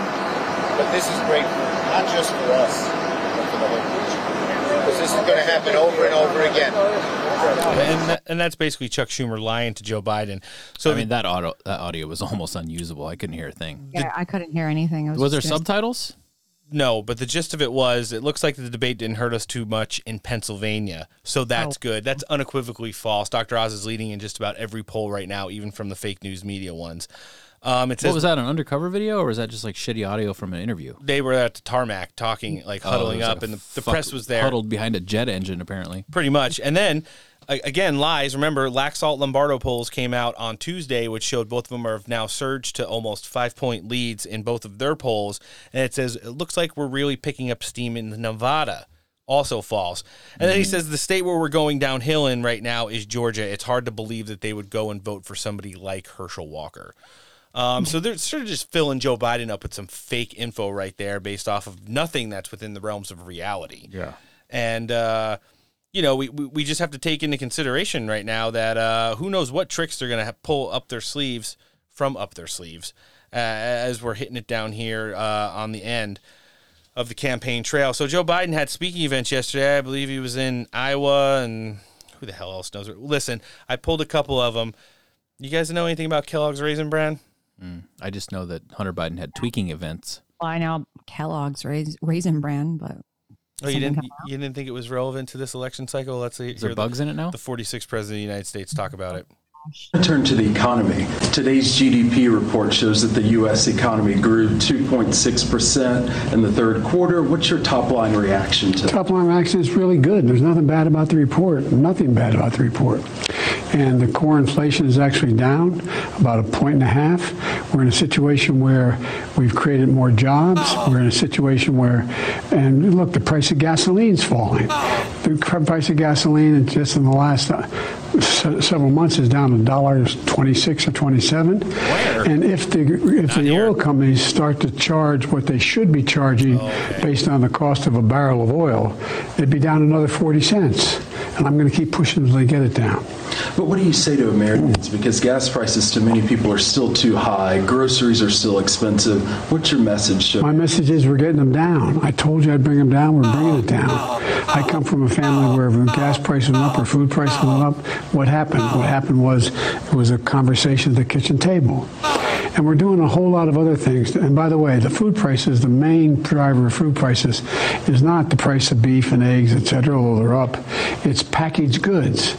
Packaged goods. You're going to see people not buying Kellogg's uh, raisin bran, which you're going to see them buy another raisin bran, which would be a dollar cheaper. I mean, so what's happening is there is real movement.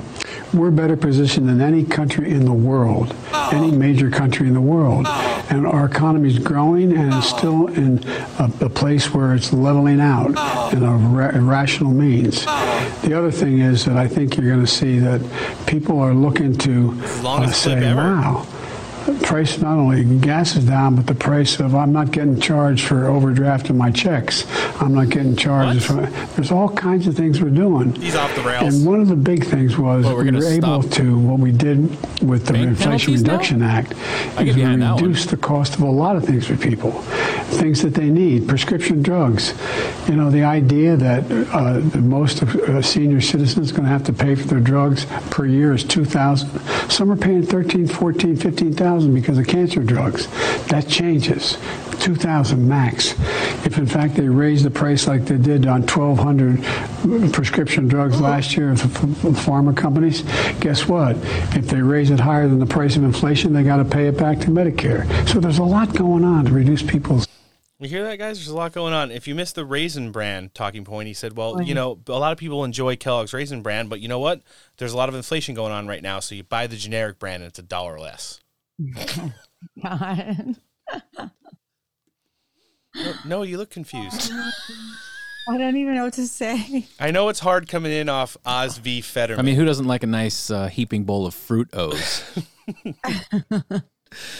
I know we come back after Oz and Fetterman's debate and, and give you a two and a half minute clip of Joe Biden talking Wait, no, about I get it. everything. I get it. We got the off-brand president. Yeah, we certainly did. Exactly. We got the wish version of, of, of Good the president of the We United definitely got the Wish First Lady. That was the best meme. when you when you order a First Lady off Wish, Uh, yeah, she looks like every piece of my grandma's uh, upholstered- Sofa? Yeah, sofa. So and, and and then he would take off from Iowa. He'd finish the day in Syracuse, Hmm. where when I mean everybody on the in the universe knows how great the economy was uh, when Donald Trump left office. Even though we were still in the midst of the the pandemic, the stock market was up. There was no inflation. It was under two percent. This, that, and the other thing. Joe Biden, on the other hand, rem- remembers an alternate United States. Let's hear it. and made a string of broken promises in places like Wisconsin, Indiana, Ohio, where promised investments in jobs and manufacturing never materialized, but layoffs and shuttered factories did materialize. On my watch, we've kept our commitments. On my watch, Made in America is just a, sl- just, isn't just a slogan, it's a reality. Made in America. Two Today's words? announcement is the latest example of my economic plan at work. Oh. I've said from the beginning that my objective is to build an economy from the bottom up, bottom up and the middle oh. out. Economy that rewards work, not just wealth. Oh. An economy that works for everyone. Oh. So the poor have a ladder up, the middle class can do better, and when that happens, the wealthy do very well. They don't get hurt at all. They do very well. It's a fundamental Thought we were shift tax the rich.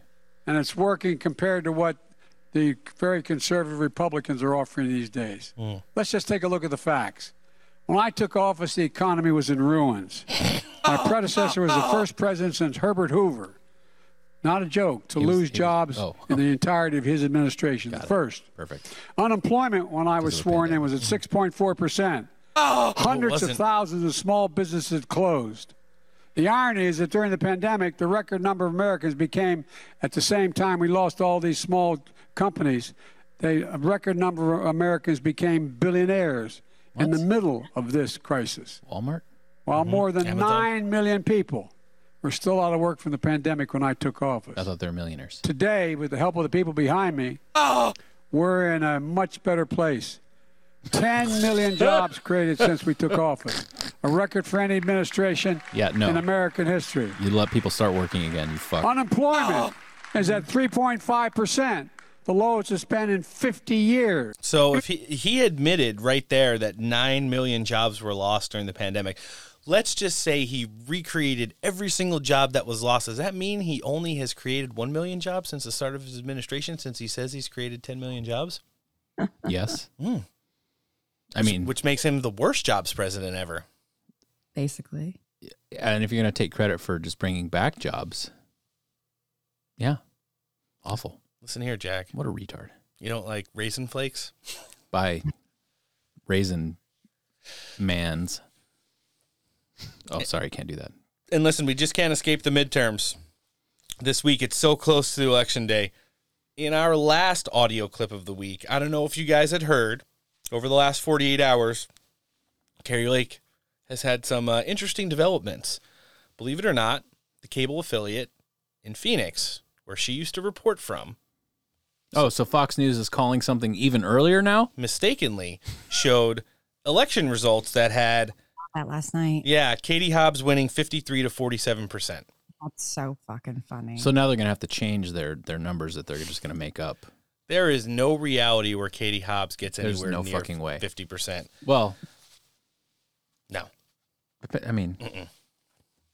She's gonna she's gonna have the biggest gubernatorial margin, second probably only to Ron DeSantis. probably could have told me that, you know, before Biden got elected that there's no reality where True story. Kari Lake did a press conference addressing this yesterday, but before we get into her words, because I think it's an awesome way to end the week on a good soundbite, it's breaking news right now that Mm.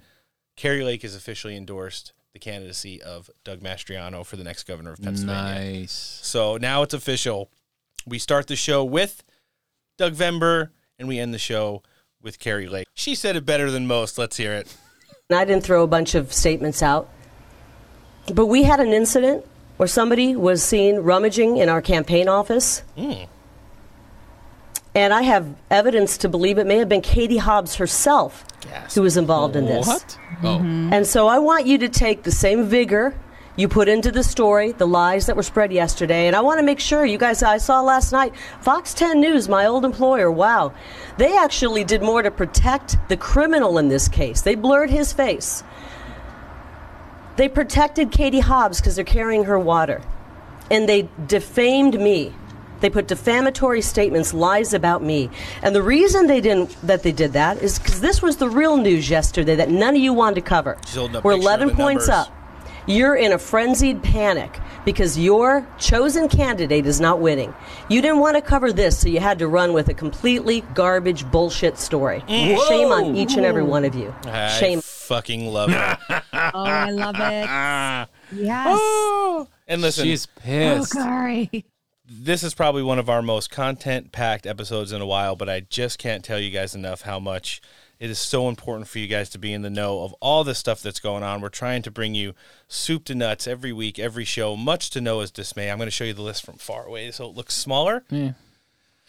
Sorry, but you know, uh, we just have to keep pushing on here. This is literally, I, I saw, you know, recently you see some conservative Twitter accounts burning out saying they're deactivating until after the election. You guys, we got to stay in this fight. Why? We're just so close. I mean, it's I, very, mean, I don't blame people. I understand, it's but tiresome. now is not the time. No. We're almost there. Well, that's Do the thing. after. They're, they're trying to disenfranchise people. They're trying to uh, knock them down, wear them down to the point where they're just going to give up. And that's what they want. Yeah, of course. And they they just want people to like, oh well, there's no chance of winning. I'm just not even going to bother to vote. And that was the thing. It's like oh yeah, that's saying that the election is going to get stolen again.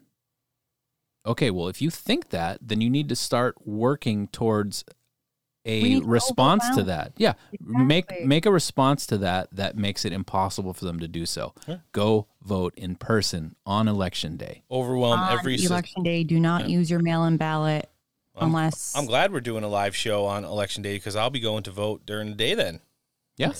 instead of having to rush there after and sit in the long lines after the show. But uh, no, you're right, Antoinette. and Noah, those are those are excellent points we're all making right now. And the fact of the matter is, they they've gone for the last year calling Kari Lake an election denier. They keep telling her, "Will you accept the results of election?" And then they literally have her old job produce her losing on election night when all internal polling is showing her anywhere between seven and eleven points up. It's like so far out of Katie Hobbs's hand right now that you you, you have to really think what is at play here. What Wh- whoever did that is probably suspended or fired. But at the same time, whoever like whoever did that most likely is on board Yeah. with the team, and they're just like, you know what, this is bullshit.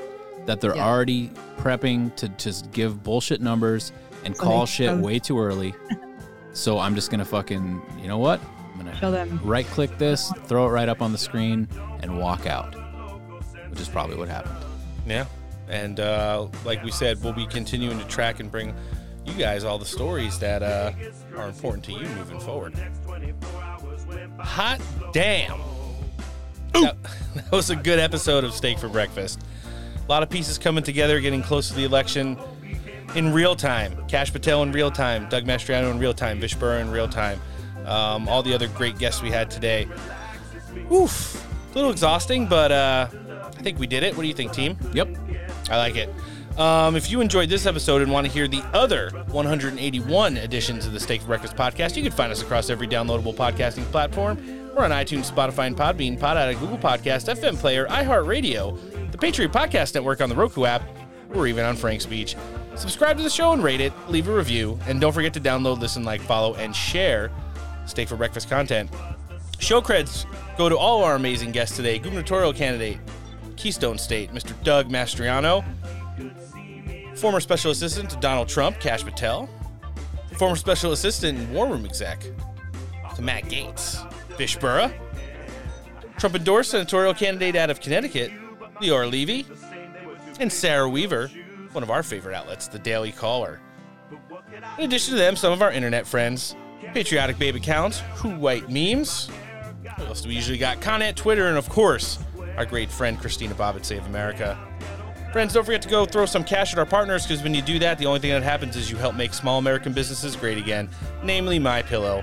If you like sleeping at night and drinking coffee in the morning, boy, has Mike Lindell got a deal for you. You enter promo code STEAK at checkout, you're going to get big, big savings. MyPillow.com forward slash steak for everything sleep related. If you want deals on the coffee, 25% off. MyStore.com forward slash steak. Or you can talk to a qualified pillow representative, 1 800 658 8045. The top tier of ear gear and the best headphones that I have ever owned can be purchased only at Odyssey.com.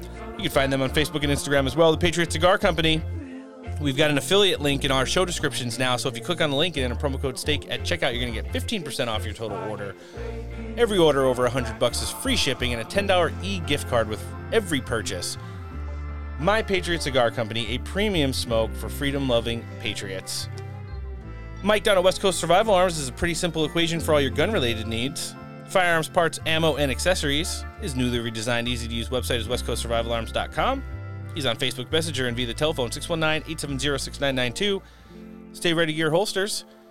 Man, if you want a uh, either a Hobo Shrek or a Hulk Fetterman, you got some concept art there. You could send it over to them and they'll throw it on a Kydex conceal carry holster faster than your order ever get out before.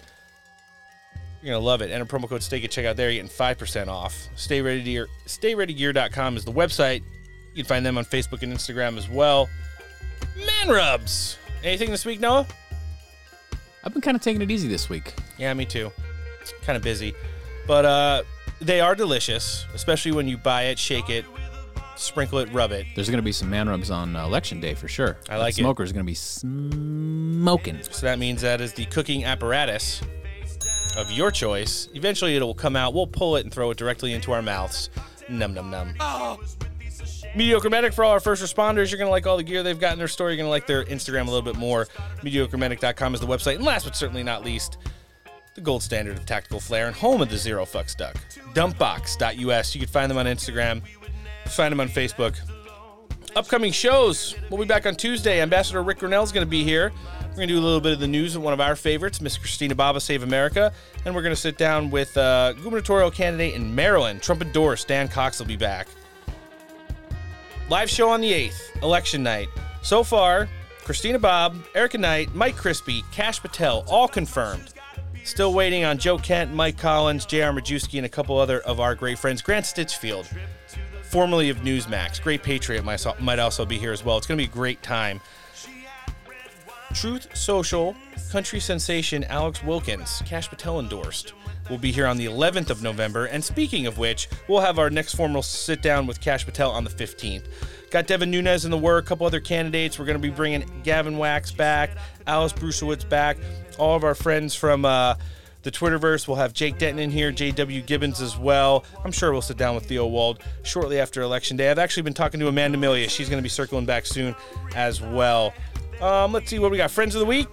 Truth Social, Twitch, Streamer, Crew, Beastie Man 420, Siberian Kitten, Real Lazy Boss, American Nintendo, Suitcase, CSM Master, Burger Man. Some of our friends from there Indiana Zoomer, some call me Tim79, Thomas Bama, Jason E. Van Gundy, 13 Gen Patriot, one of Noah's favorites, Ghost Hammer. Oh, yeah. And then some of our internet friends. Listen, second week in a row, sharing all of our stuff, and then called yesterday to come on the show. Doug Mastriano, you make friends of the week. Nice. Because you are one of our friends of the week every week. Uh, who else do we got? Let's go, Brenda. Namrock, Namrock, grand old memes. Listen, Elon Musk, it was like a memer's paradise yesterday. Madam America, John Hacker LA, mostly peaceful, and the real meme DeLorean. Guys, things to remember between now and Tuesday. Number one, do your own research. It works out in the end. Let me just put it to you that way. Uh, number two, start a podcast. Noah? Not too bad today. We'll see. I'll take it. The show art's going to be fun. There you go. Number three, let's start talking about American greatness again. We don't talk about it enough. I got a feeling after Election Day this year, we're going to be talking about it a whole lot more. And last but certainly not least, let's see what happens. This has been episode 182 of the Steak for Breakfast podcast. And we'll be back with 183 on Tuesday. Ric Grenell, Christina Bobb, and Dan Cox. On behalf of the pod team, I'm Ron. Noah. Later. Antoinette. Hey guys, bye. I like it. Thanks for listening. Have a great weekend. And take care.